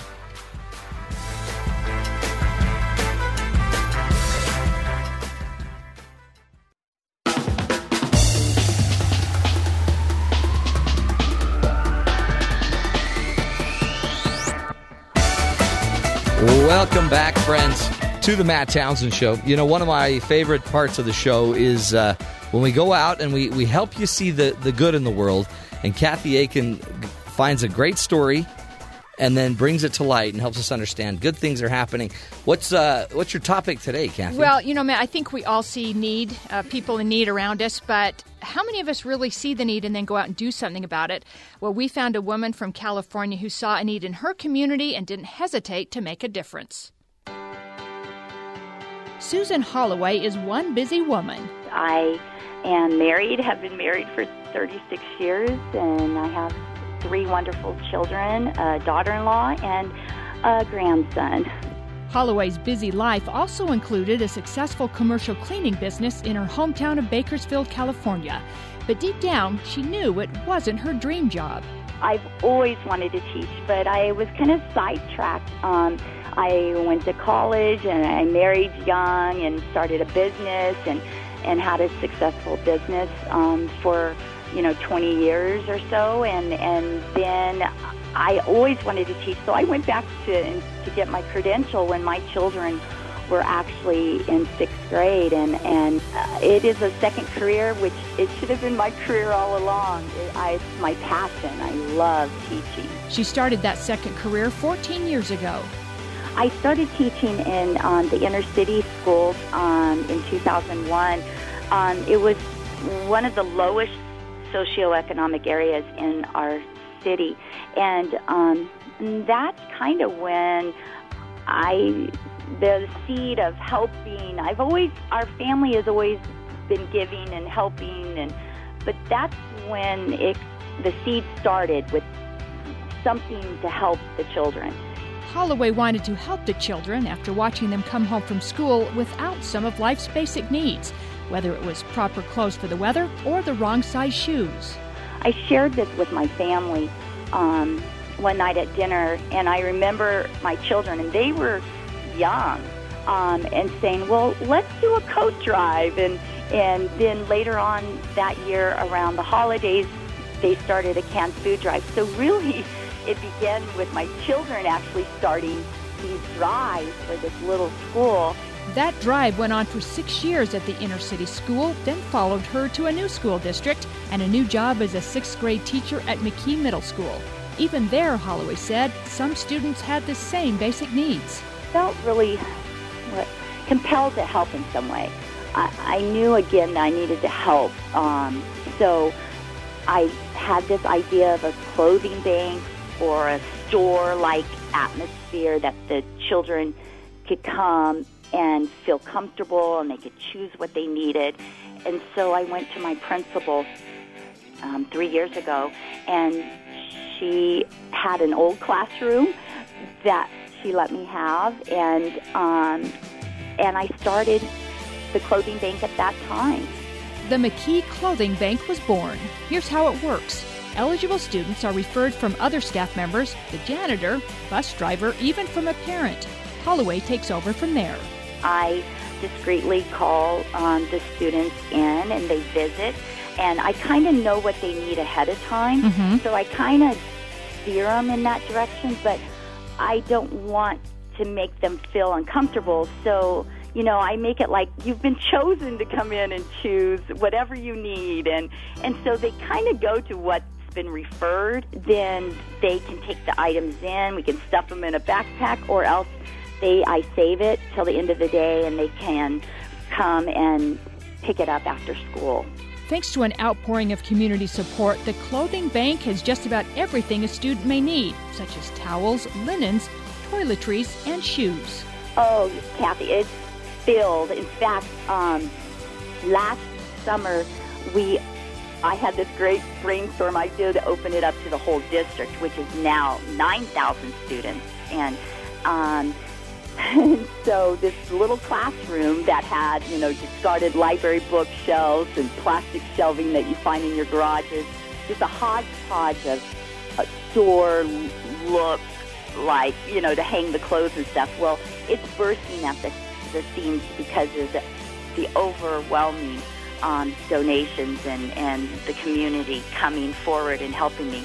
And so we're going to be moving it to another um, location on the campus, and um, it's a little bit bigger, so I'm so excited. It's for the students, but it's also the students' families that are in need because we want our kids coming to school not having to worry about um, what they're wearing or what they have at home or they don't have at home.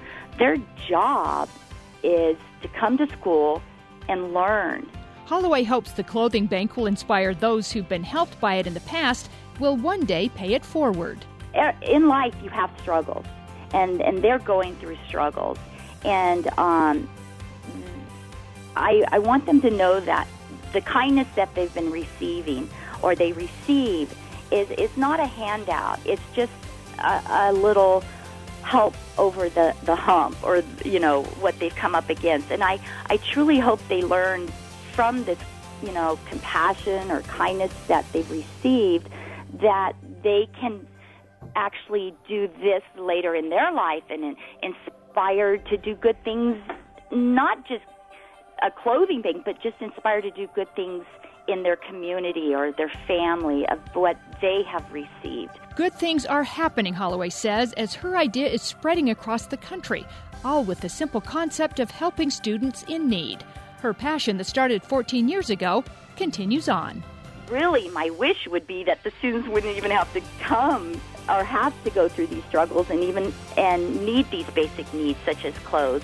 But that would be really a wish. But if that couldn't happen, I, I hope the clothing bank will always be there for them. I know I will be there for a long time, but when I'm gone, I hope that it will always be there. Susan Holloway, great lady. Amazing. Doing great things. Again, just a need, a basic need. Basic she saw need. the need, she Yep. changed it. Yep, and makes them feel comfortable. Doesn't embarrass them, and just what a, a great story of, of just looking at it, Yeah. seeing it, and stepping up. And you don't. It, we all it's see not. it. It doesn't need to be a big thing. No, Just exactly. Work where you right, can. Right, right, Kathy, you did it again. You did it again. Great job, Susan, as well. Hey, we'll take a break, my friends. Hour number two of the Matt Townsend Show. It's in the can. We'll talk to you next hour. Stick with us.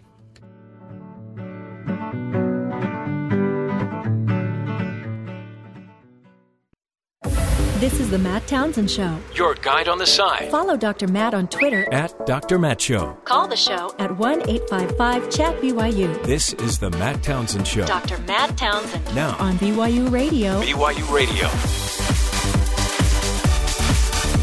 Good morning, everybody. Welcome to the Matt Townsend Show. Dr. Matt here, your life coach, your guide on the side. Welcome to the program. The the word the, today you're going to learn how to change. Now you obviously don't need to know how to change, but obviously everyone around you they do.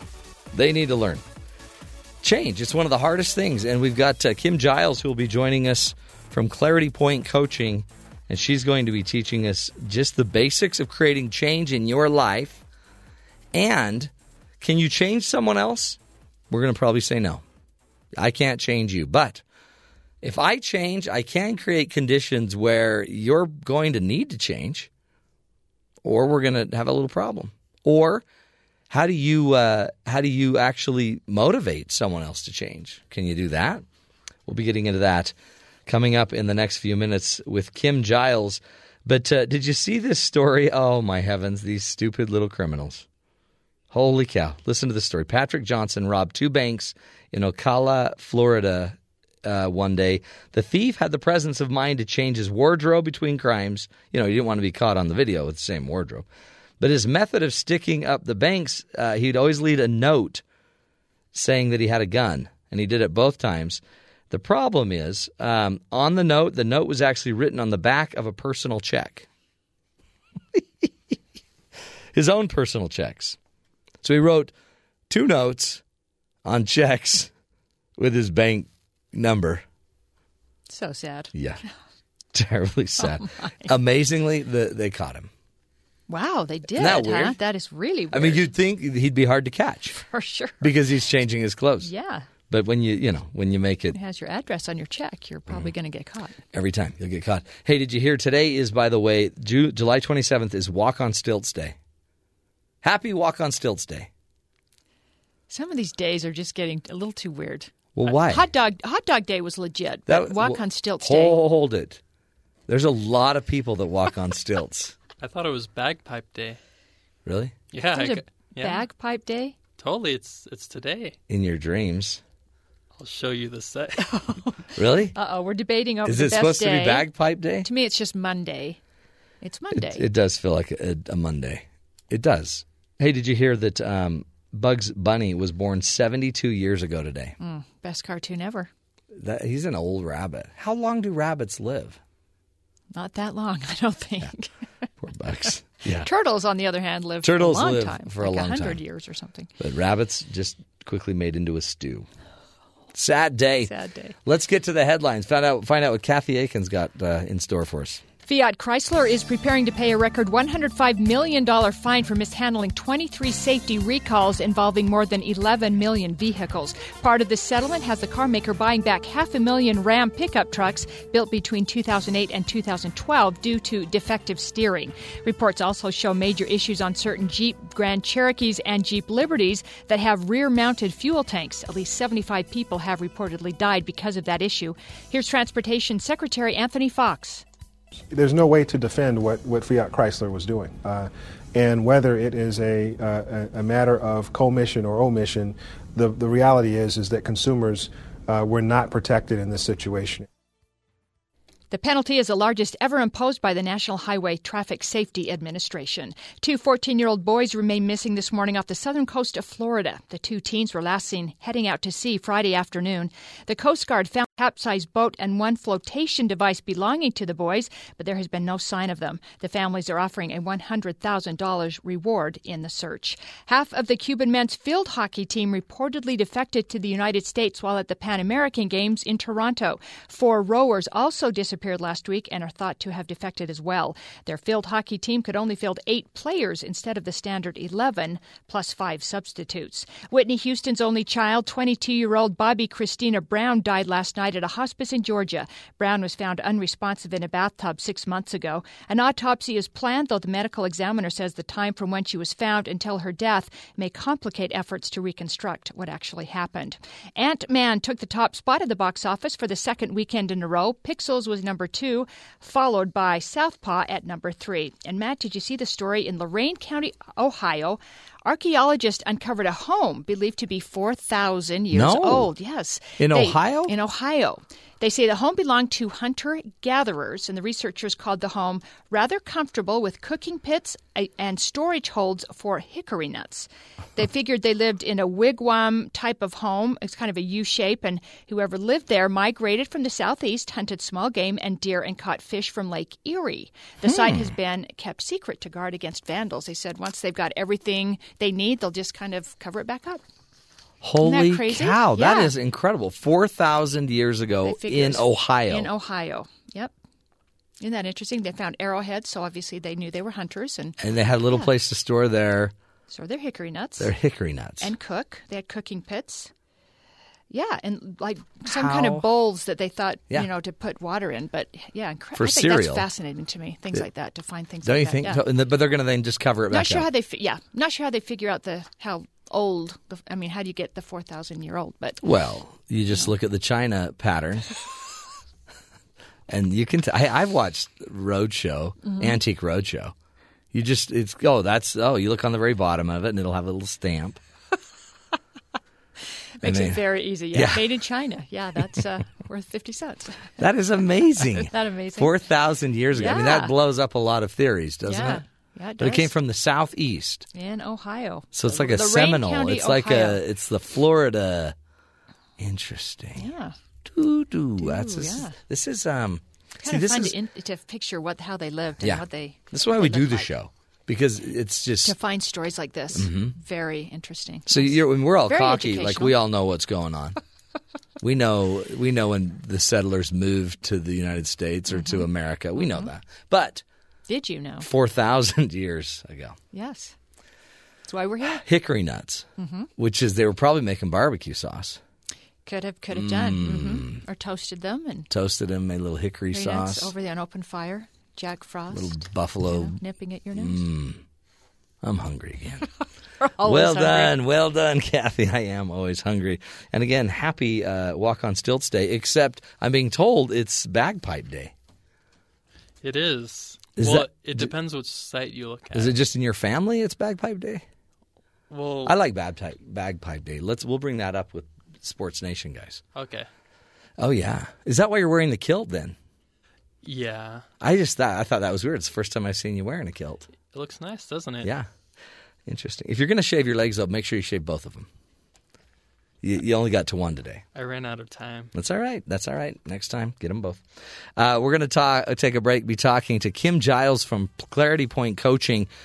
Uh, really, an important topic on change. Can you think of something you know in your life you need to change, and it just keeps it just keeps eluding you. You can't get to it. You're not changing what you need to change. She'll be with us, teaching us how to create change, movement in your life, and maybe even how to uh, create some desire for change in others. This is the Matt Townsend Show, folks. Stick with us. You're listening to us right here on BYU Radio.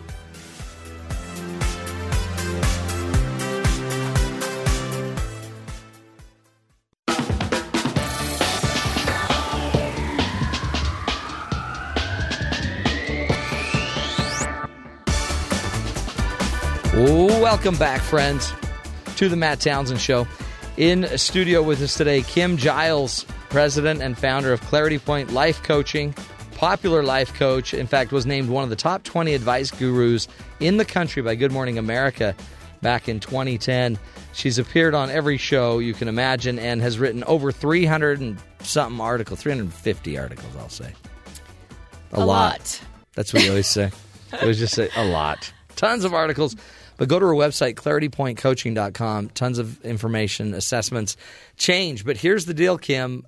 Everybody can think of one thing they need to change. At least one Yeah. thing we need to change. But we don't do it. For years, we know, oh, yeah, I've got to get on that. Why? Why is change? It's so obvious, yet so hard.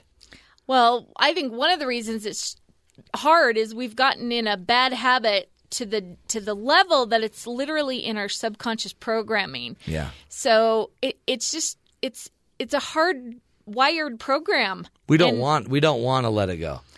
Well, yeah, there's Subconsciously. a whole, there's a whole part of you that is behaving that that bad way for a reason because you think it protects you or you've learned it somewhere and you think it's the right way to behave. So it's kind of like we have one foot on the gas and one foot on the brake at the same Mhm. time. We want to change, but we don't want to change, and there we stay. And if you don't change, then that means we should believe that deep down there's a re- there's a reason stopping you. Yeah, usually we're afraid of the change. We're afraid of the commitments and responsibilities that will come if we do change. Mhm. So it just feels safer to stay where we are. Ugh. But it mean, but then too, I guess if you stay there long enough and the change was necessary, something's going to break. It is. It might be your partner's like, I'm done. And then the pain has to get so bad that the pain of staying is worse than the fear of changing. Yeah. And then it's like, oh, now I'll change it. How many times have, have you seen somebody that wouldn't change, wouldn't change, wouldn't change? Finally, one person is done. They're done. And then now that person has all the motivation to change. Now Yeah, I'll change. Often what do you want? takes something that severe to get us moving. But I I'm sure you see this too. If if we can work with someone and show them how Mhm. to change and that it is doable and it's not as hard as you think and you have some support to get you there, you can do it. But you and I have talked Yeah. about how most people wait until things are just pretty much destroyed before they seek out some Yeah. help to change. They they think they can do it by themselves. A lot of people think it's a sign of weakness to ask for some help. And so they But don't do it. Do I really need to too late. change? Do I need to change, or should I just force my partner to change so they're adapting to my maladaptive behavior? Well, that's, Isn't, that's what we tend to do. Is we blame. We want everyone else to change to fit us instead of we should change to just Yeah. be healthy. Well, and and I think psychologically we would prefer that the problem was with the other person. Yeah. If we could just change them, that would fix it. but the reality is, we are on this planet to grow and learn and develop our character. I, I, mean, I believe life's a classroom. We're here to grow. That means changing. Yeah. Well, and, and, think about it. If not, you would have been like you were when you were 14 yeah, glad I'm not yeah. who I was heavens, when I was 14. You've changed a little bit, right? So, how do we do it? What are some of the steps to to change, to actually create change? Okay, well, the first thing is you've got to be consciously aware of what you're doing instead of having it be a subconscious program that's just running. Neuroscientists tell us 95% of the choices we make, we're making subconsciously. Mm-hmm. So that's most of our behavior is driven by subconscious mind and we're not It's even aware happening. of why we're Yeah. doing it. Yeah, we're not aware. So the first step for everybody is to recognize what's happening. And that's one of the reasons we use that fear assessment that's on my website is it's a way to show someone on paper what's happening at the subconscious level. And if you want to get a peek inside your head for free, you can go to my website and Go take the the fear peek, assessment. yeah. Because it it does show you what's going on and why you're behaving the way you are. Yeah. The first step we got to be consciously aware of it. And then we usually are going to have to change our perspective and look at things in a different way. Don't you find Oh. with your clients, as soon as we change perspective, it just changes everything. Well, which is why if somebody on the outside will no longer take your ineffectiveness and they change, that creates a major perspective change. Like it forces you into a oh, whole the new status reality. quo is no longer okay. which is why sometimes we keep each other in each other's systems. We I keep you there, you keep me here, we stay there, and together we frustrate. that beautiful dysfunction that's That keeping us codependent- together. But so as soon as one of us says, I'm done, so I can't influence your perspective change. I mean, I can't make you change. But if you just- change, I will automatically have to change in my interactions Yeah. with you. Um, I also think it's really helpful that we're always learning and, and being open to new ideas, reading books, Yeah. listening to the Matt Townsend show every day. You get a new perspective. Yeah. Because everything that you learn can help you to look at things in a different way. And you could even just look at what you want to be in 20 years, and that could create a change. So you can force your own perspective change by just looking at it differently. How do how would, how do my kids feel when I act this way? How do I want to be when I'm? I mean, if you've ever just gone to a funeral of somebody your age, it's a pretty big perspective, perspective change. change, for sure. So it's funny how life gives you every chance to do this. Well, and you're a big reader, like I am. We're always talking about books we've been reading. Mm-hmm. Yeah. And I find almost every self help book that I read gives me a new perspective on something I didn't see Yeah, before. exactly. There's so much amazing material out there that we can be growing and sh- shifting all the time. So it's huge. I think Change that's your big. perspective, our perspective. Okay. And then a- couple little things that I do with my clients when we're trying to get them to change themselves, we challenge them to break out of their comfort zone on as many other levels as they possibly can. Do everything you can different. If you always wear basically the same mm-hmm. outfits, wear something different. Order something different for lunch. Try new foods. Drive home a different way every day this week. And it, I mean, it sounds kind of minor because we're talking about all these things outside your life or your relationships, but they've proven psychologically the more you'll break out of your ruts and just shake Yeah. up your life and do things different, it gets your brain more ready to change the way you think and the Yeah. way you see the world. So we challenge them to just And it doesn't go matter. outside their comfort zone. Clothes It you're helps. saying it doesn't even just the route you take home doesn't matter anything different Anything different that's out of your just stuck routine. Because most of us that are really stuck, yeah we're not just stuck in that area, we're stuck everywhere. We're just caught in the So true. same way of being. So if I can get people to just shake it up, eat at restaurants you've never tried, read books you've never read, anything different, it's going to help you to get ready to such change. a great I mean it's so simple Another thing we recommend our clients do is clean some of the clutter out of their house. The more that you're holding on to all this old stuff in your house, the more you're also holding on to your old way of being.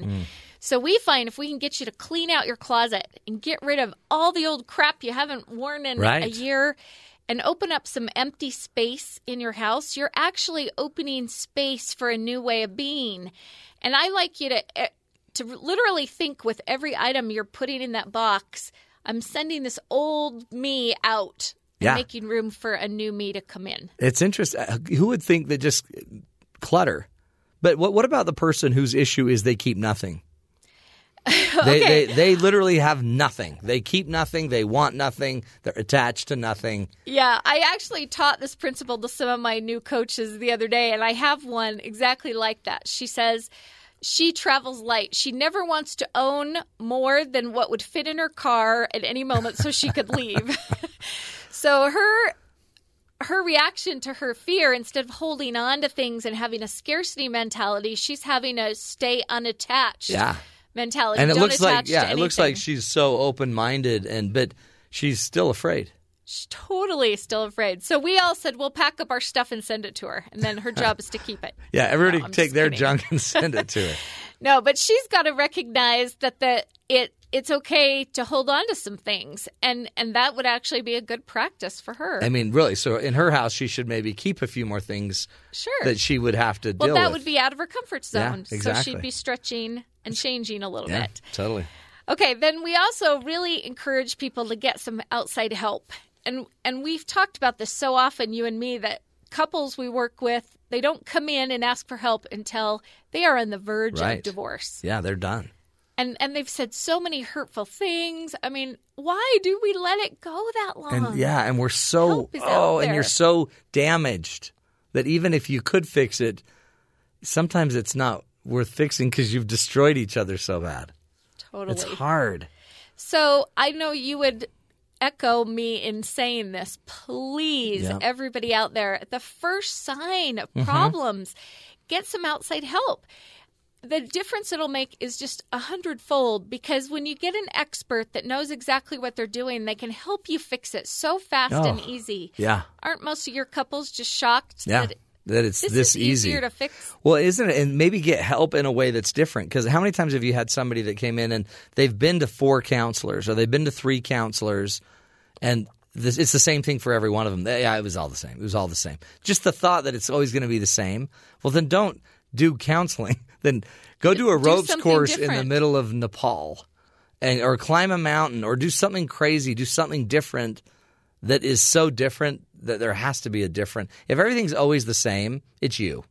Yeah. It's not your counselors well, you're going to and to. don't you find for most people you've got to find the right counselor for you Uh-huh. because everybody's so different. The problems you're having are different. So don't give up if one doesn't work. Right. Definitely keep looking to I, find. I always say, and, and find it until it works, right? So we're not just here to get it off the list. Oh yeah, I've done counseling. You you find a help. You find and seek out help until it works. Absolutely. Don't you find a lot of the most successful people I know that have great relationships, they seek out help all the time and Oh, they yeah. don't even necessarily uh-huh. need it. But they're reading books, they're attending seminars, they're they're growing and learning and it just m- creates this really rich life and wonderful relationships. We all need to be oh, this Oh, everyone way. needs help too. And but again, that might go back to the the basic idea. If you don't recognize what's happening, or if you think what's happening is your spouse is just too emotional, it's her. it's totally her. So yeah, you go get some help, hon. You go get some help.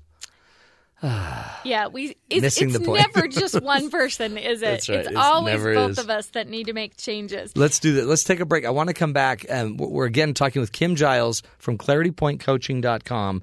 Uh, we're talking about five, six, seven, eight, nine ideas, whatever she can come up with, uh, tools to help us change and create real lasting change in our lives. We'll take a break. More with Kim Giles right here on the Matt Townsend Show.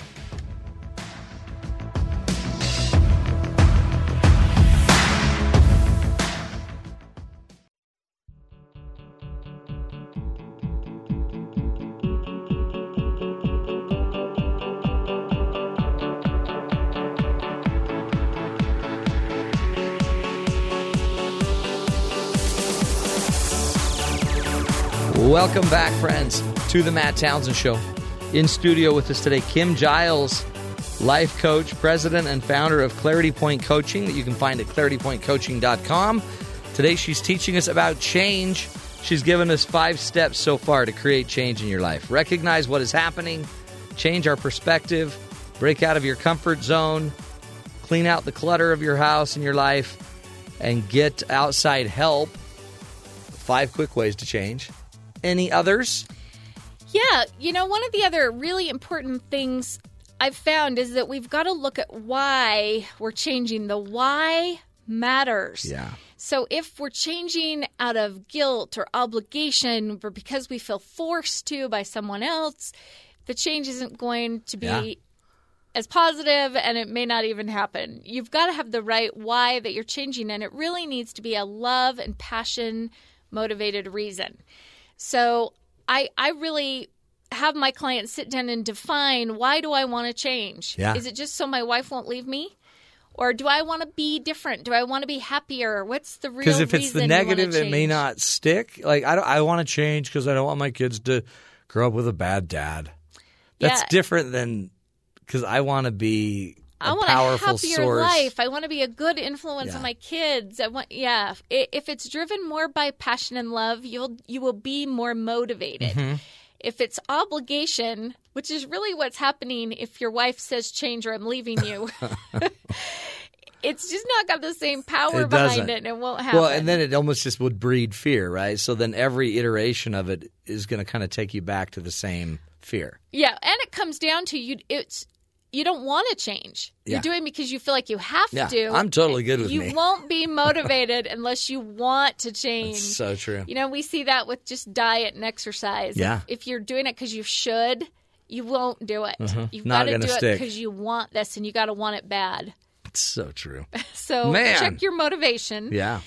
Uh, my last one was just don't expect perfection because change is a process and it takes time. And any time you're trying to change, especially subconscious programming, things you learn from your parents to behave this way, and you've behaved this way for Yeah. 40 years, it's not going to change overnight. This is going to be a process.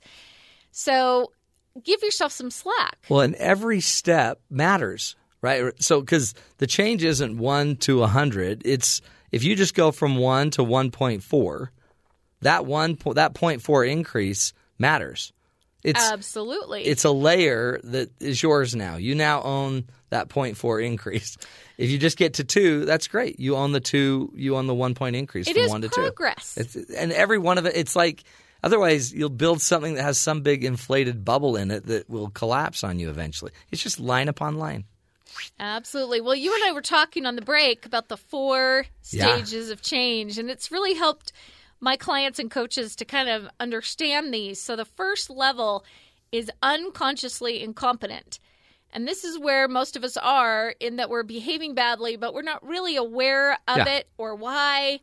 It's just our programming. Things just are weird. Yeah. You don't even know why. I mean, it's probably them. But we're functioning from that 95% Yeah. of our choices being unconscious. You're not. It's not. You're not in charge of it. You don't understand it, and you're incompetent. Yeah, behaving badly. Which isn't a bad place to think be. That's just normal. Yeah, I mean, it's kind of nice because you're naive. You're ignorant. You think it's okay that you're this way, Yeah. but it's really not. Exactly. So, the first step in changing is to become consciously incompetent. Now, this is where we've explained to you why you're behaving this way and what you're doing and how it's not working. And you're working on it, but you really you're still behaving badly. Yeah. But now you see it. Ugh. And for most of my clients, this is the most painful Oh yeah, stage. people. Ignorance is better. That's what people think. Ignorance is better than me now knowing. Yeah, so we teach them how to communicate properly with your spouse, and they keep fighting and they forget to use the formula that we've Yeah. taught them. And then they realize it and they feel like a failure. This stage can be painful, but it's a necessary part of the process of change. You have to move through this stage. Mm-hmm. And so, what we're going to do as we move through is to just keep practicing and doing the best you can. And, like you said, a little improvement here and a little there, the change will come. Yeah. And we're moving towards stage three, which is consciously competent. Now, this is, I'm actually handling the argument with my husband the right way. I'm using the formula, but it is taking a great deal of effort. It's hard. Run through Discipline. those stages Yeah. Matt taught me. That's right. Stick to it. Stick to it. Discipline. Discipline. It still might go sideways, but it's okay. You know why, and you know what to do. But you're at least having more successes that you're doing it. It's just taking so much effort. Yeah. But the more that you do that, the easier it gets, and pretty soon you find yourself unconsciously competent. And what's happened is this new way of being has become your autopilot. It's now who you are to communicate that way. And this whole process may take years to go through, Yeah. But it's really the only way. You have to go through those steps. And, and some people could be like, my wife was born in a way with unconscious competency in in like communicating. She just does it well. Do you think her parents did it well? yeah, so I she kind of yeah. learned it? It should, she was just better at it, and just like she'll just take it on. She'll well, if there's a problem, let's just talk. She just would do it naturally, but didn't know what she was doing. Yeah, she You know didn't I have a formula to Uh-huh. it. She wasn't following a plan. She must have had great Yeah. parents that just Yeah, and I think some of it just right. might be even her nature. But then there were times where she would be unconsciously incompetent, like she'd know, she wouldn't know how good she is, but also times she wouldn't know when she just stepped on my toe. You know what I mean about Yeah. something emotionally, and then she, but when she did, and I would, you know, have a problem, she'd just naturally go start working on fixing it. I was just, I'm amazed at her, like, wow, how do you know that? Because I had to study it to get it. Me too. And, But and I know amazing. there's a lot of people out there who are thinking, I didn't have parents that knew how to communicate at all. Yeah. So I learned everything wrong. And it can feel kind of overwhelming. Right, right. I mean, we're talking about changing those ingrained patterns. It's it can be discouraging. But then eventually you, you so you're you're just saying though you can whatever level you are start there become aware start to figure it out think it through learn the skills get the help get some help. and then process process and eventually you can get to a point where it's just you Yeah, you're It competent is going to come. and We it's natural it will. Uh-huh. it, it really is and some of it is just overriding your natural fight or flight your natural fight or flight is such a big deal with your relationships or your change or your fears that drive the fight or flight Well, and I, I find we're usually afraid of two things. We're either afraid of failure that we're going to try to change, but we won't Yeah, be able to, and it would just be safer to stay where we are than Mhm. to try and fail. right So we, we kind of hold back, or we're afraid of success. And this looks like I'm afraid that I will learn these things, and then I'm going to have to be that mature and communicate on that high level the rest of my life. And I don't know if I can live up to Oh, that. I know. So it's safer to just stay dysfunctional. Isn't it funny? Because people think it's, I don't, oh, this takes forever. But it really doesn't. Once you're good at being effective and communicative and healthy, every it goes faster. You don't have to hold a grudge for a week. Don't you think it kind of it requires people though to trust us Yeah. that you can change and that this works and Uh-huh. you're going to get there I'm, i always have people at the beginning that are just sure they're going to be our first failure and it won't work Yeah, for them but totally. I, I promise when you when you follow these steps and you get help from people that know what they're doing anything can change i'm sure Oh, yeah. you've, Oh, you've miracles. seen people Mhm. that you did, have you had people you've thought Oh. i don't know maybe, all the time. maybe like, they oh, can't here's the one. Here's the one that will never get it. Oh, they got it. Even if they just, because I just found, even if they get half of it, makes a big difference yeah, they're still. twice as good. Yeah. They, so it's just, you don't need to get everything even. Just get what you can. And a little bit helps. And you, you'd be surprised at how much easier change is than you think it's going to Oh, yeah. be if you follow these steps. and especially cute too, because little things like knowing the why and and um and and having a guide on the side or whatever, all of those things are additive. Uh, really, it's powerful. And so where they go to your website, Clarity Point Coaching. There is a fear assessment that you're saying is just a great way to go start to figure out. Well, it, it'll show you on paper. We're going to email you a free report that shows you exactly what's going on in your subconscious mind, what you're afraid of Yeah. that's driving the bad behavior that's probably huge. showing up in your life at home and work. And it's free, It's like free. almost It's free. everything on my website. Everything on your website. It's the freest free site per pound. You get more freedom there. so go take it. It's awesome. Yeah, and and Matt, you know we've got some great free resources about communication Yeah. skills and things that will also help you to change. It's all there. Just go start looking at the website, Clarity Point Coaching, and then um, and start reading her 300 plus entries, blog entries, because she's got nobody writes more than Kim. It's like makes you wonder when she's ever home, doing what she's she's just doing what she loves and she's good at it. Kim, thanks. Thanks. You did it again. Folks, we're going to take a break, come back, visit our good buddies down at BYU Sports Nation. Stick with us. This is the Matt Townsend Show. You're listening to us right here on BYU Radio.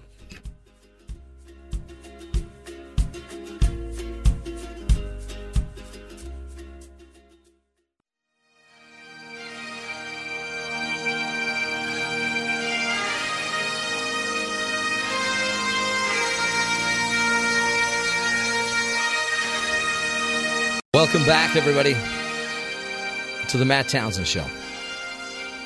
And happy Bagpipe Day to you. It is the day of the bagpipe.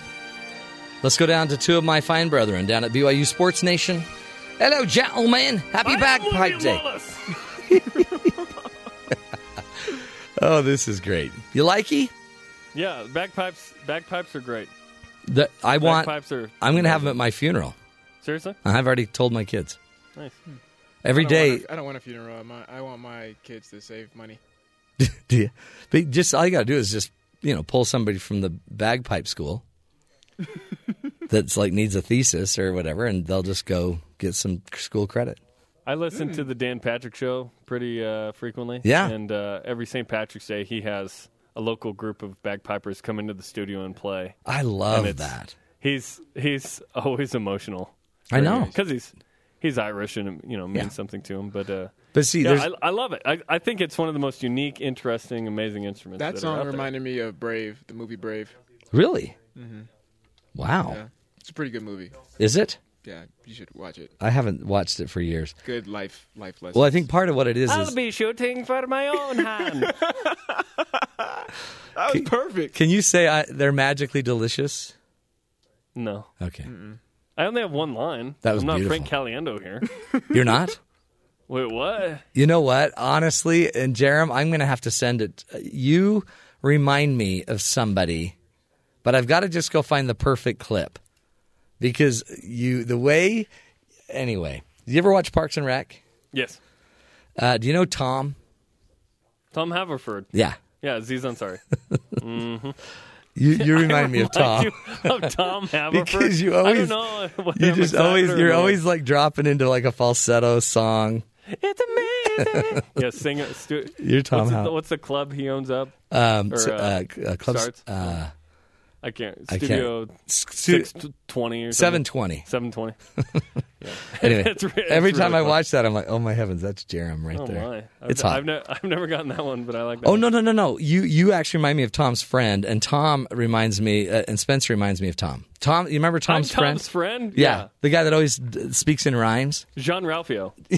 yes, dude. that is you. Brian's like, what? I have no. Oh, Brian, come going on, man, go I- watch WT. Parks and I Rec. literally just picked up my phone and started. Yeah, going do it. It's it's really media. fun. It's really He's fun. like, Snapchat. What's going on? Y- it is, guys. It is. It is. Nobody believes me, but it is. It is Bagpipe Day. And guess what else Oh, I happened? believe you. Seventy-two years ago today. Guess who was born Seventy-two years ago today. today? Born. Not you. Uh. uh No, that was seventy-four years ago today. One of our engineers, Nope. Bugs Bunny. Bugs, Bugs. Bunny. Bugs Bunny was Nice. born 72 years ago today. You know, Bugs Bunny has a basketball shoe made by Jordan. Does he really? Like for a bunny foot? Uh, Get your get your bunny some shoes. yeah, it's just uh, Space Jam. The movie Yeah, Space that Jam. was a great he, flick. he- yeah, he uh, or Jordan Nike. Uh, they created a uh, one of uh, one of jo- Michael Jordan's shoes, and it has like a red and Jordan Eight's what it's called, red and black and gray, Mm. and, and they call him the the, the Bugs Bunny. Wow. Mm-hmm. Hey, that is way cool. And it's actually uh, might apply to what we're talking about today. Uh, professional video gamers are going to start being tested for doping. I heard this. Oh yeah, yeah. They're they're not athletes. What's the point? I know that Adderall What? will keep you more. It's a huge uh, advantage if you're alert. on Adderall. Some of them are on Adderall drips with an IV drip. and they're just gaming throughout the night. So you, you're saying they're not athletes, Jerem? You are. You are one of them. Absolutely not. Oh boy! Have you ever seen the sweat that they can get just worked up on their little upper lip? Their cramps that You- they get you- with their with in their fingers, arthritis. People come away with arthritis. Carpal can't just- tunnel? yeah, you can't just have a skill. You have to have some like mentally, right? Yeah. You have to have a phys- multiple physical abilities to qualify as an athlete. Really? Yeah, I think that's one of the like them. even though, man. like is a jockey even an athlete? Riding a power like if I drive Yes, a powerful they car, are am I an athletes. athlete?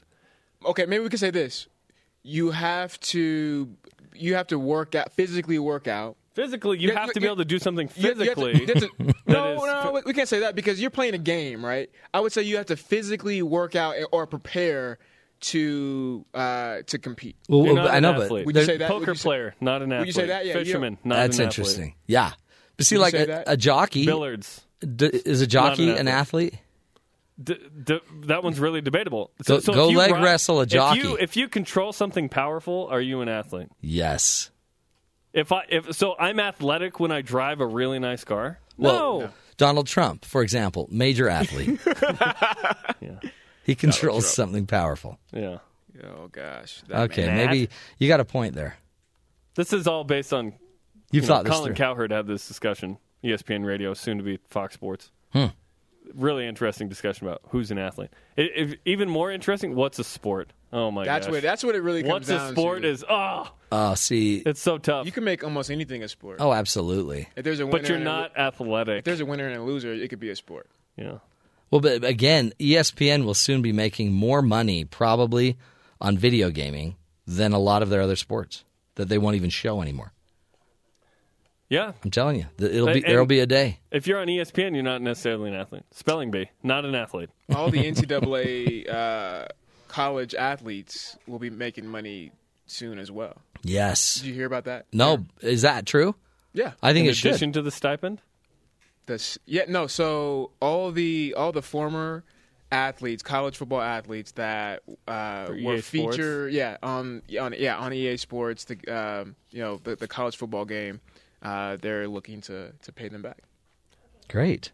for that. So A lot of yeah. dough, man. It's about time. A- a- And, listen, if it's like one billion dollars, it'd be like five for everyone. Five dollars for Yeah, I mean, everybody. like, Yeah, it'd be like yeah. It's not going to be that much. I heard- like Brian, the reason Brian's bringing this up is because his image was used in two different versions of. NCAA college football. Oh, see, My- that's I- not my, fair. I I was actually my image, my jersey was actually on the back cover for going in, for the 2010 game. Was it But t- Tell really? him the full story with that picture. Yeah.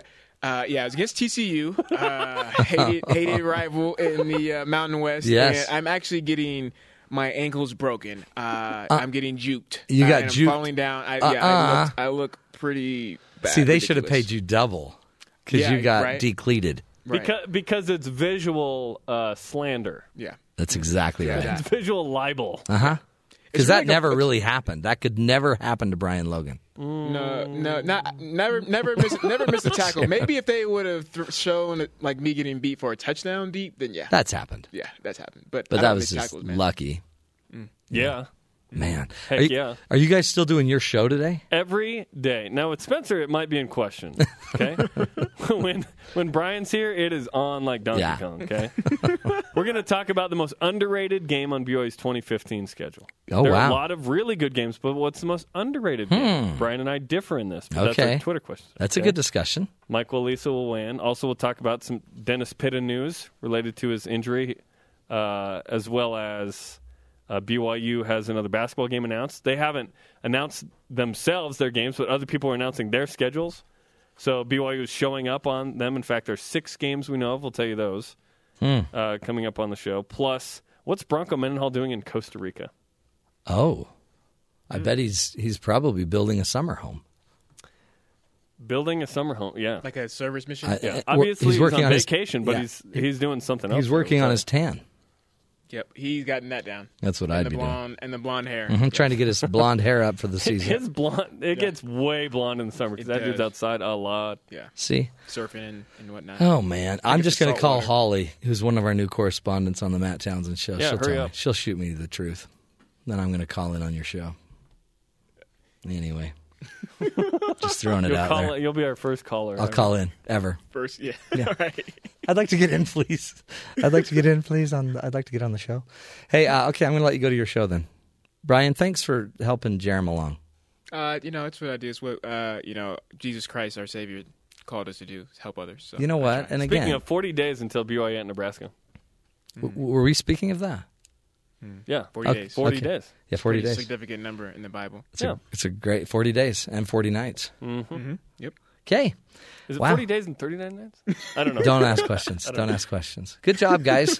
Have a great show. Love you. Go, love you too. See you, kids. Sort that out. Um, great stuff, man. Forty days. They, they now they've got me wondering. Forty days, forty nights. That's the biblical reference. Hey, we always like to talk about the heroes as we wrap the show up. One of the great uh, stories coming out of that tragic shooting in the, at the Louisiana Theater, if you remember, was uh, the, the heroic moves and uh, by by one teacher. Listen to this. When John Russell Hauser opened fire on a movie theater audience in La- Lafayette, uh, one teacher took a bullet for her colleague, who in turn pulled the theater's fire alarm to notify authorities. In the midst of the shooting in Lafayette, it, you know, it was crazy chaos going on. Teacher Jena uh, Legnon Meaux reportedly covered and took a bullet for a colleague Ali Viator Martin, who then pulled the theater's fire, fire alarm and notified, notified authorities. The act of heroism came after the 59 year old John Russell Hauser stood up during the screening of Trainwreck and fired 13 rounds into the audience, wounding nine and killing two. Then he killed himself. Louisiana Governor Bobby Jindal recounted Martin and Meaux's acts at the news conference. He said he learned about the two during his visit with victims at the hospital. As bullets were flying in the crowded theater, Meaux, one teacher, reportedly jumped in front of the other and took a bullet for her. Her friend literally jumped over her and, in her account, actually saved her life, Jindal said. If she hadn't done that, that bullet, she believed, would have hit her in the head. Ugh. Both were shot in the legs. Martin then managed to get uh, over to the fire alarm and set it off, which they believe saved many lives that day. Is that crazy or what? Folks, crazy time. And uh, heroes are made in those crazy moments. And again, there's good in the world. So we want to do a special shout out to those two wonderful teachers who saved each other and many other lives and they are the heroes of the day on the Matt Townsend Show. That's the show, my friends. Again, we can't uh, do it without you. So thanks for joining us Monday through Friday, 9 to noon Eastern Time. Stick with us again. Tomorrow we'll be back. More ideas, more tools to help you and those you love uh, create healthier, happier lives. Until tomorrow, watch out for each other and make it a great one.